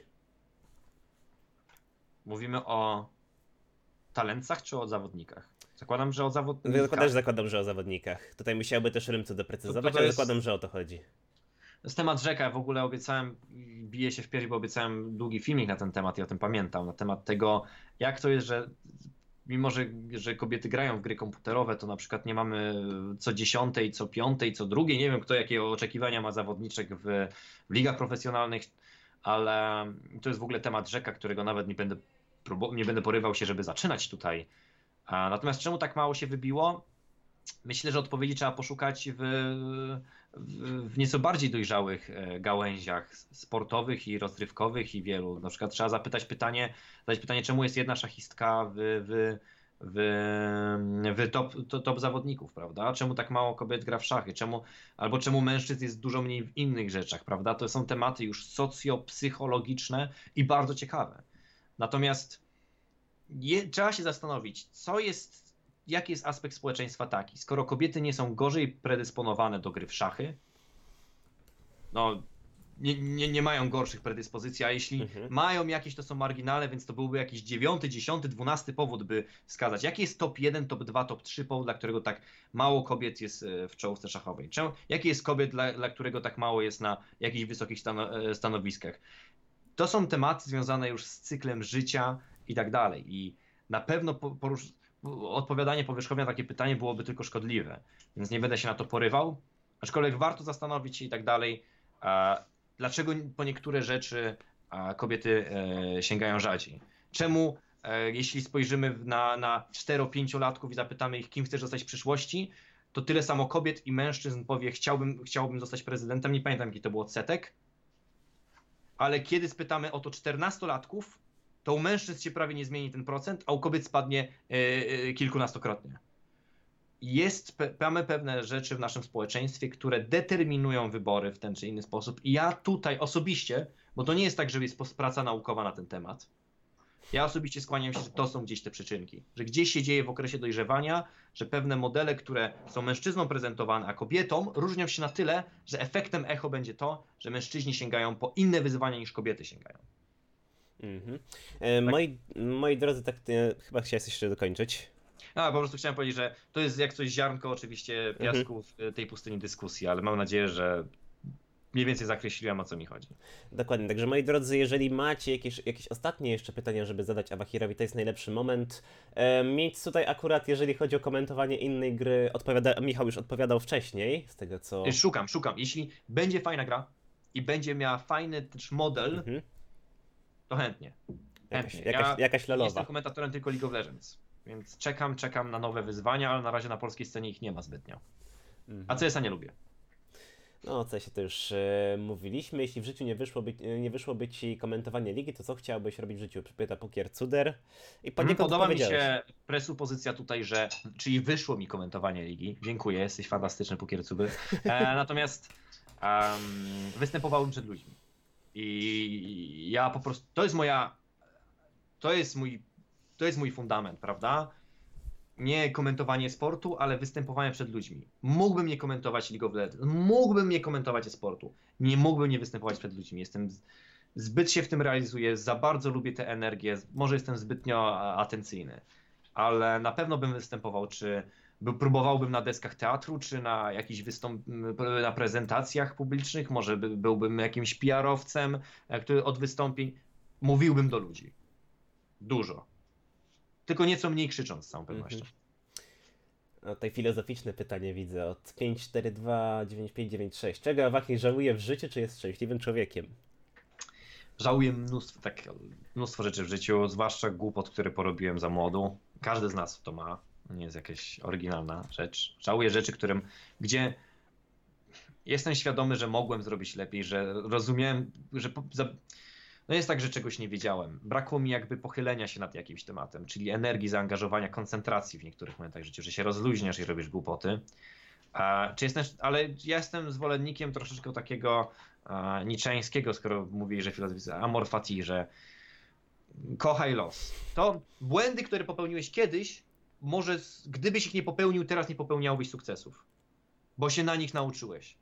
Więc jeśli kochasz życie, jakie teraz masz, a niewielu by powiedział, że powinieneś ogólnie kochać los, który cię spotyka, to kochaj też przeszłość i kochaj przyszłość. Że nie da się podzielić, pofragmentować życia. Okej, chciałbym zachować teraźniejszość, ale tu bym coś zmienił i tu bym coś zmienił. Nie. Kochasz cały cykl. Albo go nie kochasz, prawda? Ja jestem raczej, uważam, że mam mnóstwo od wszechświata łaski, że tak powiem skrótem myślowym, że dużo mam dużo ludzi ma pecha na świecie. Ja nie miałem nigdy pecha w życiu. Spotkałem niesamowitych ludzi i, i owszem, mnóstwo rzeczy żałuję w życiu, ale to nie jest tak, że mam problem, że się wydarzyły. Być może musiało się wydarzyć, żeby, żeby, żeby rzeczy wyglądały tak, jak teraz są. Mhm. E, tutaj Trofel chyba chce cię dobić i do, dopytuje, czy uważasz, że jakbyś zaczął komentować CS, to szybko byłbyś najlepszy. Em, wydaje mi się, że nie mam, czy szybko, musiałbym się nauczyć wielu elementów e, warsztatu komentatora CS-a, który nie występuje w LoLu, ale wydaje mi się, że wielu, dużo moglibyśmy nauczyć się od komentatorów CS-a, ale CS-a też od LoLa. Wydaje mi się, że gdybym um, zaczął komentować Counter-Strike'a, to uważam, że byłbym topowym komentatorem. Że jestem już na tyle uniwersalnie dobrym komentatorem, nie tylko League of Legends, ale e-sportu, że potrafiłbym dokonać metamorfozy. Mam takie zaufanie w swojej możliwości i mógłbym zaoferować takie rzeczy, których obecnie komentatora CS-a nie oferują, mam wrażenie. Mhm. Więc nie wiem, czy byłbym w stanie być od nich lepszy w ich koniku. Tak, hej, oni komentują tysiące godzin CS-a. To ja raczej nie sądzę, żebym ich grę ich pobił. Ale mógłbym zaprezentować niektóre takie kierunki, które wydaje mi się, że nie są obecne. I może to byłby mój sposób, żeby być dobrym komentatorem. Czy byłbym najlepszym? Oj nie, nie szybko. Nie wydaje mi się. Mhm. Jednak doświadczenie komentowania tytułu robi bardzo dużo. A chłopacy z CS-a komentują na pęczki. Więc e, odpowiedź, mógłbym być topowym komentatorem CS-a, mam takie zaufanie, gdybym lubił CS-a LOL, e, ale nie byłoby to szybkie i nie byłbym najlepszy. Moi drodzy, myślę, że tutaj powoli. Powiedzmy, że czas na ostatnie trzy pytania. Tutaj jeszcze ktoś nawiasem próbuje Cię dopytać, bo wspomniałeś o dwóch komentatorach, z którymi nie komentowałeś, i Cię dopytują, czy żałujesz tego, że nie komentowałeś z Disem. Nie wiem, czemu Pewnie. akurat z tej dwójki. Lo, lo, lo, pewnie komentuję, że nie komentuję z, z Disem i z, z Typkiem, bo to jest rozwijające doświadczenie. To ja się nauczyłem czegoś nawet drobnego od każdego. Od każdego. Tak, wiem, też od Disa, który e, oczywiście cęgi dostawał za swój komentarz od części społeczności, bo pamiętajcie, że e, przez dużą część społeczeństwa, społeczeństwa społeczności też był e, tutaj pochwalany, więc i od Typka, i od Disa bym się nauczył komentując czegoś z nimi. To byłoby jakieś doświadczenie. I ja szczerze za wiele elementów Disa kultury pracy szanuję. Był jednym z tych komentatorów, który między innymi na przykład wielokrotnie przy gorszej sytuacji fizycznej, bo zdarzało, on miał takiego pecha, że on często chorował na ważne kasty, Mhm. a i tak występował, dawał z siebie wszystko. Więc na przykład to jest element, który mi zaimponował w Norbercie i zawsze to powtórzę. Mm, jak to jest być skyrą, dobrze? Eee, Nie da się powiedzieć, że dobrze lub niedobrze. I tak możemy dokończyć, moi drodzy. Em, tutaj Arkorys zadał dość długie pytanie, mm, całkiem ciekawe. Co sądzisz o rozwoju e-sportu, sportu w Polsce w kontekście wyboru zawodników do organizacji? Ostatnio była spora dyskusja na Twitterze, że tacy zawodnicy jak przykład Renifer nie mogą znaleźć drużyny i ta rozmowa szybko przeniosła się do strefy zarobków, co mocno kontrastuje, przynajmniej moim zdaniem, z tym wizerunkiem szybkiego rozwoju e-sportu. Okej. Skrótowo odpowiedź, bo to jest em, kolejny temat rzeka. Odpowiem nieco przekornie. Uważam, że brakuje skautów, a raczej nawet nie skautów, którzy tylko są temu dedykowani, ale ludzi kompetentnych do skautowania. A więc rozumiejących obecny, obecne talenta, chyba tak się odmienia to Mhm. słowo, które są na, scenie, ale także wyszukiwanie przyszłych. I em, jedny, jedną z osób, które smykałkę miało do tego, zgadnijcie kto, może Adrian Widera, który stworzył tyle świetnych składów w Polsce. Ten skład Kingwin, który potem przyjął IHG i miało Winning Spree, twórca Adrian Widera. Scouting, y, tworzenie Akademii w 2016 roku, tworzenie Akademii przy Devil's One Scouting Grounds razem oczywiście ze współpracą tam już z całym sztabem szkoleniowym, czyli z Eturalem oraz Hachimanem, ale też Adrian Widera. No, więcej ludzi, którzy naprawdę czują, którzy gracze będą ze sobą korelować, którzy będą żyli w symbiozie, których nie łączyć razem, który sprawdzi się w ten sposób, jak balansować dynamikę drużyny, e, agresję ze, z, z pasywnością itd., itd. Ale miał smykałkę więcej do tego trzeba i od tego zaczyna się budowanie dobrych rosterów. Mhm. Wydaje mi się, że to nie jest błąd filozofii organizacji, że oni nie chcą dobrych graczy. Może nie do końca rozumieją, co tworzy dobrych graczy. Poza tym, że uważam, że całkiem dobre składy w Polsce są często, ale tak, jest mnóstwo obszarów tego tematu, czyli budowania rosterów i dobierania zawodników, które wymaga pewnego, po, pewnej poprawy w Polsce. To się zgadza. Mm, A tak już mówimy o składach, to właśnie Bachu pyta, co sądzisz o składzie Kik? Nie wiem, Birtek, nie wiem czy było. A, Top 1 będzie? Kick, bo napisałem na Twitterze, jestem fanem, hej, to jest z, Pompa, prawda? To jest duży Mhm. potencjał. E, Pompa Team, czyli Rax z Pukim na bocie, gdzie Szratan się przewija przez dżunglę, Matisław, hej, ci gracze ze sobą kooperowali i się całkiem e, szanują, więc tutaj może zaiskrzyć e, z całą pewnością.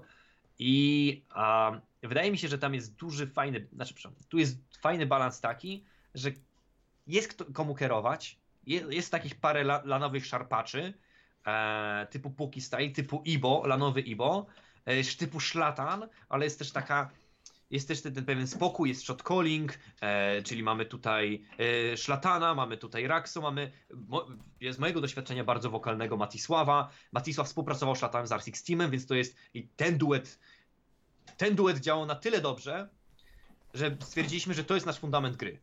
Że to jest najlepsze, co ma Arsix Team do zaoferowania. Mid, duo, dżungla, więc grajmy dookoła niego, draftowaliśmy dookoła niego i to będzie odświeżone tutaj. I bo przecież jest też wokalny bardzo gracz. Wydaje mi się, że tutaj, wiesz, patrzysz, o, ta, ta kategoria, ta kategoria, ta kategoria i przy wszystkim może znaczyć e, tick. E, nie wiadomo, kto będzie trenerem. Wydaje mi się, że to może być idealne spoiwo, że tamta dodatkowa osoba może być potrzebna, ale to już są moje już trochę takie strzały, takie intuicyjne. Uważam, że fajny skład. A liczę też, że Kik w, na Ultralidze się odnajdzie medialnie, bo nie chcę, żeby czuli się obco. Nie chciałbym, żeby czuli się, że Portugalia przyszła do Polski, że są outsiderami. Mhm. Witajcie w Polsce, jesteście z nami, jesteście swojscy. Rozsiądźcie się i miłej zabawy. Mm, tutaj jeszcze widziałem. O, od Miczka. Gdybyś mógł komentować z jednym casterem anglojęzycznym, to kto by to był? Ciężkie Mimo, że to pytanie. nie jest mój top 1 komentator, bo dla mnie to będzie Doa, najlepszy komentator sportowy z Jatem. Miałem skomentować. Oj, dużo bym oddał za jedną serię skomentowaną z Jatem. Też patrzę dlatego, że jest po prostu analitykiem i a, Mhm. w sensie, że ja byłbym play by play, on byłby analistem, ale wydaje mi się, że z Jatem doświadczenie byłoby naprawdę wybitne. Mhm. E, tutaj ja bym właśnie miałem Cię jeszcze dopytać a propos podziału ról komentatorów e, w studiu. To nam chyba uciekło w ogóle z pamięci. Jakbyś mógł o tym wspomnieć, bo myślę, że to jest dość istotne, bo ludzie też nie do końca, mam, mam wrażenie, mają świadomość tego, jaki istnieje po prostu podział, jeżeli chodzi o komentatorkę. Mhm. A więc tak. em, to właśnie jest mało znane i chyba kiedyś chcę zrobić materiał lepiej, szerzej to Mhm. wyjaśniający, ale zacznijmy od tego, że podstawowym, podstawowym podziałem jest komentator play-by-play i analist, tak? Że ktoś od akcji, ten, który będzie hypował, ale także będzie widział, witał widzów, z reguły będzie się z nimi żegnał. Play-by-play jest od e, akcji, od najbardziej epickich momentów, który podkręca tempo albo stara się je zwolnić. No i oczywiście druga osoba bardziej ta merytoryczna, skupiona na analizie, więc oczywiście u nas tradycyjny podział taki na chłopski rozum, bo u nas każdy trochę każdą rolę stara się pokrywać w większym lub mniejszym stopniu. Sylvan i ja play by play. Ryan e, e, bardziej już e, kolor razem z Defejkłanem, razem z Maguire'em i razem z Mychą. Więc mamy taki na chłopski rozum. A to, że często Ryan jest play by play, a mniej będzie gadał o analizie, albo czasem więcej i tak dalej, to inna historia. Ale dam znać, że warto patrzeć komentatorów w czterech kategoriach. Ok? W czterech kategoriach. Jest play by play, to mówiłem. Koleś, który ro, robi, robi dymy, po prostu. Chciałby się powiedzieć krzyczy, ale to oczywiście to nie jest dobry sposób myślenia o play by play, że robi dymy, podbija tempo, będzie miał te epickie momenty, będzie w tych highlightach. To play by play. Druga kategoria, najczęściej pełnią ją play by play, ale nie zawsze, jest prowadzący. I to jest bardzo ważna rzecz, bo prowadzących zawsze najbardziej brakowało w polskim kaście. To ktoś, kto wie, o czym teraz porozmawiać, a kiedy przystopować z jakimś tematem, który czuje, ok, ten mecz jest dynamiczny, więc nie gadajmy o analizie, tylko po, wejdźmy w to tempo, albo ten mecz jest swobodny, wrzućmy jakąś historię. Prowadzący dobrze rozumie, co jest w dobrym momencie do wrzucenia. I nie każdy play-by-play to prowadzący. Czasami jest to colorcaster. Albo nie każdy, kto jest dobrym play-by-playem, na przykład Dis, o którym mówiliśmy, był dobrym play-by-playem, a moim był tragicznym prowadzącym. Nic się nie działo na mapie, on nie wiedział o czym gadać, więc mówił, no Korki robi red buffa. I to jest dobre, i to był w ogóle problem Norberta, że nigdy nie miał żadnego prowadzącego boku. Kto nie jest prowadzącym? No Nerwarian nie będzie prowadzącym. Ale kim będzie fajnym? To jest trzecia kategoria, kolor. I kolor i analiz to będzie czwarty, oddzielam. Analiz stricte merytoryczna wiedza. Ten koleś wie, co budować, ten koleś wie, gdzie powinni być, dlaczego ta rotacja wyszła lub nie. Kolor caster niekoniecznie odnosi się tylko do merytorycznej części. On będzie starał się pokolorować, a więc będzie starał się przedstawić coś w fajnym tle, na przykład dorzuci ciekawostkę na temat gracza, albo opowie, ten mecz jest ważny dla tej drużyny, tu jest dużo narracji u kolora, on koloruje mecz, sprawia, że te, te, ta biała kartka ma bardzo ładne kolory na sobie i tak dalej. Więc mamy play-by-play od dymów, mamy prowadzącego, który, który często naprowadza kolora, kolor mówi, a prowadzący prowadzi cast i mamy Mhm. analista. I wydaje mi się, że ka- casterów można na takim wykresie czterech osób rozpisać, co w czym się, jak, jakie ma talenta, prawda? Ja na przykład uważam, że moją najlepszą specjalizacją jest bycie prowadzącym. Nie bycie play-by-play. Nie jestem wybitnym play-by-play. Ale zawsze na polskiej scenie dawałem radę jako prowadzący. I to skrócę temat, na którym chętnie zrobiłbym 7 wykładów. No, a to zresztą e, Fake One wspomina, że te poziomy mogą się nakładać i w sumie jest w tym dużo racji. Na przykład, na przykład widać, że ktoś się bardziej specjalizuje, na przykład Mycha idzie zdecydowanie w kierunku kolora i analizy, a, a Ryan jest wszędzie. Czasem coś powie o graczach, czasem coś powie na temat jego opinii na temat postaci, czasem poprowadzi cast, robi to całkiem źle i czasem przy, pedał gazu do, do, do, dociśnie e, podczas teamfightu. Mhm. Więc są bardziej uniwersalni, są bardziej specjalizujące się i tak dalej, i tak dalej. No więc tutaj można byłoby wymieniać i e, wymieniać. Moi drodzy, ja tutaj szukam jeszcze jednego e, pytania, myślę, takiego ostatniego. Chyba, że ktoś z Was wyjedzie z jakimś game breaking pytaniem, ale mamy już godzinę 21.56 i zaraz się okaże, że Michał będzie miał rekordową długość podcastu ze mną. Przebije Sylwana. A myślałem, że tego, że tego nie dożyje. Um, Cruiser się ciebie pyta w dużym skrócie po jednej rzeczy, jakiej się nauczył od kilku wybranych casterów. Cruiser chyba chce, żebyś go wymienił. Od Cruisera nauczyłem się wszystkich ciekawostek o Rajzie, jakie istnieją. I wszystkich, i lore, i strategia gry, i buildy. Wydaje mi się, że jestem mainem Ryza, chociaż nie zagrałem ani jednej kompetytywnej gry na nim od czasów jego pierwszego reworku. Więc Cruiser, dziękuję. Myślałem, że gotikiem cię będził. To druga rzecz, ale kazał jedną, tak? Rzekomo. Hmm. I tu, się, I tu się kończą komentatorzy. No. Jeżeli tutaj. Chyba moglibyśmy wymieniać, ale Cruiser jest, myślę, usatysfakcjonowany, jeżeli chodzi o odpowiedź na pytanie.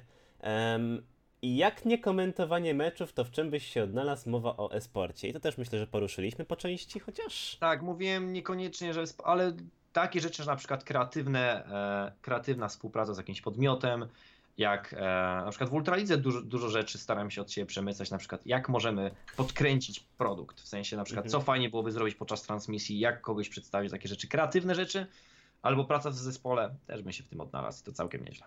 Mhm. Moi drodzy, ja myślę, że tutaj pytania wyczerpaliśmy. Na pytanie Rymcu, kto będzie najbliższym gościem w Beardcaście, ja powiem tylko tyle, żeby wpisać wykrzyknik social i obserwować sociale, bo będę tam na bieżąco informował co, gdzie i jak. Oczywiście to jest też ten moment, kiedy zapraszam Was na sociale Awahira. Infografika jest na moim fanpage, więc wszystkie sociale, najważniejsze, wiem, bo sam pytałem, Awahira, są na tej infografice, więc oczywiście też e, zapraszam.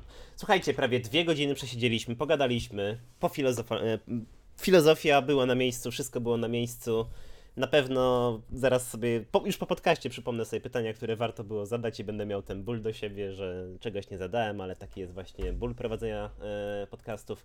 Kiedy następny Beardcast? Ja odpowiadam Tobie Cytrus i wszystkim Wam, że podcasty będą regularnie co dwa tygodnie o godzinie 20 w niedzielę, chyba, że coś miałoby wypaść, nie wiem, jakiś właściciel organizacji miałby ważne spotkanie albo coś takiego, chociaż jak ma spotkanie w niedzielę o 20, to mu szczerze współczuję.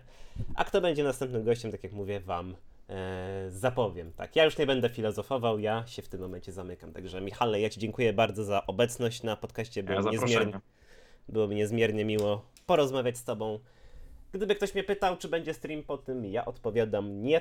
Idę odpocząć sobie trochę i widzimy się jutro. My z Michałem też się możecie zobaczyć jutro na jakimś Wiedźminie, chyba że planuję teraz jeszcze jakiegoś Tak, streama. jutro od rana klepiemy utopce na Skellige. Mm, Fake One jeszcze na dobitkę pyta, kto jest twoim ulubionym filozofem z wąsem? Um, ja mam wąsa i moje myśli są przebłyskowe, więc I tym miłym akcentem, moi drodzy, zakończymy ten podcast. Także, moi drodzy, jeszcze raz dziękuję Wam bardzo. Mam nadzieję, że Wam się podobało. Widzimy się za dwa tygodnie na podcaście o godzinie 20. Także w tym momencie możemy pomachać, pożegnać się i ukłonić Dziękuję za zaproszenie, dziękuję za Waszą obecność. Miło było z Wami porozmawiać i przede wszystkim z Tobą, Bartek. I powodzenia z kolejnymi oczywiście w, e, podcastami w tym sezonie. Damy radę na pewno. Moi drodzy, spokojnego wieczoru i do następnego.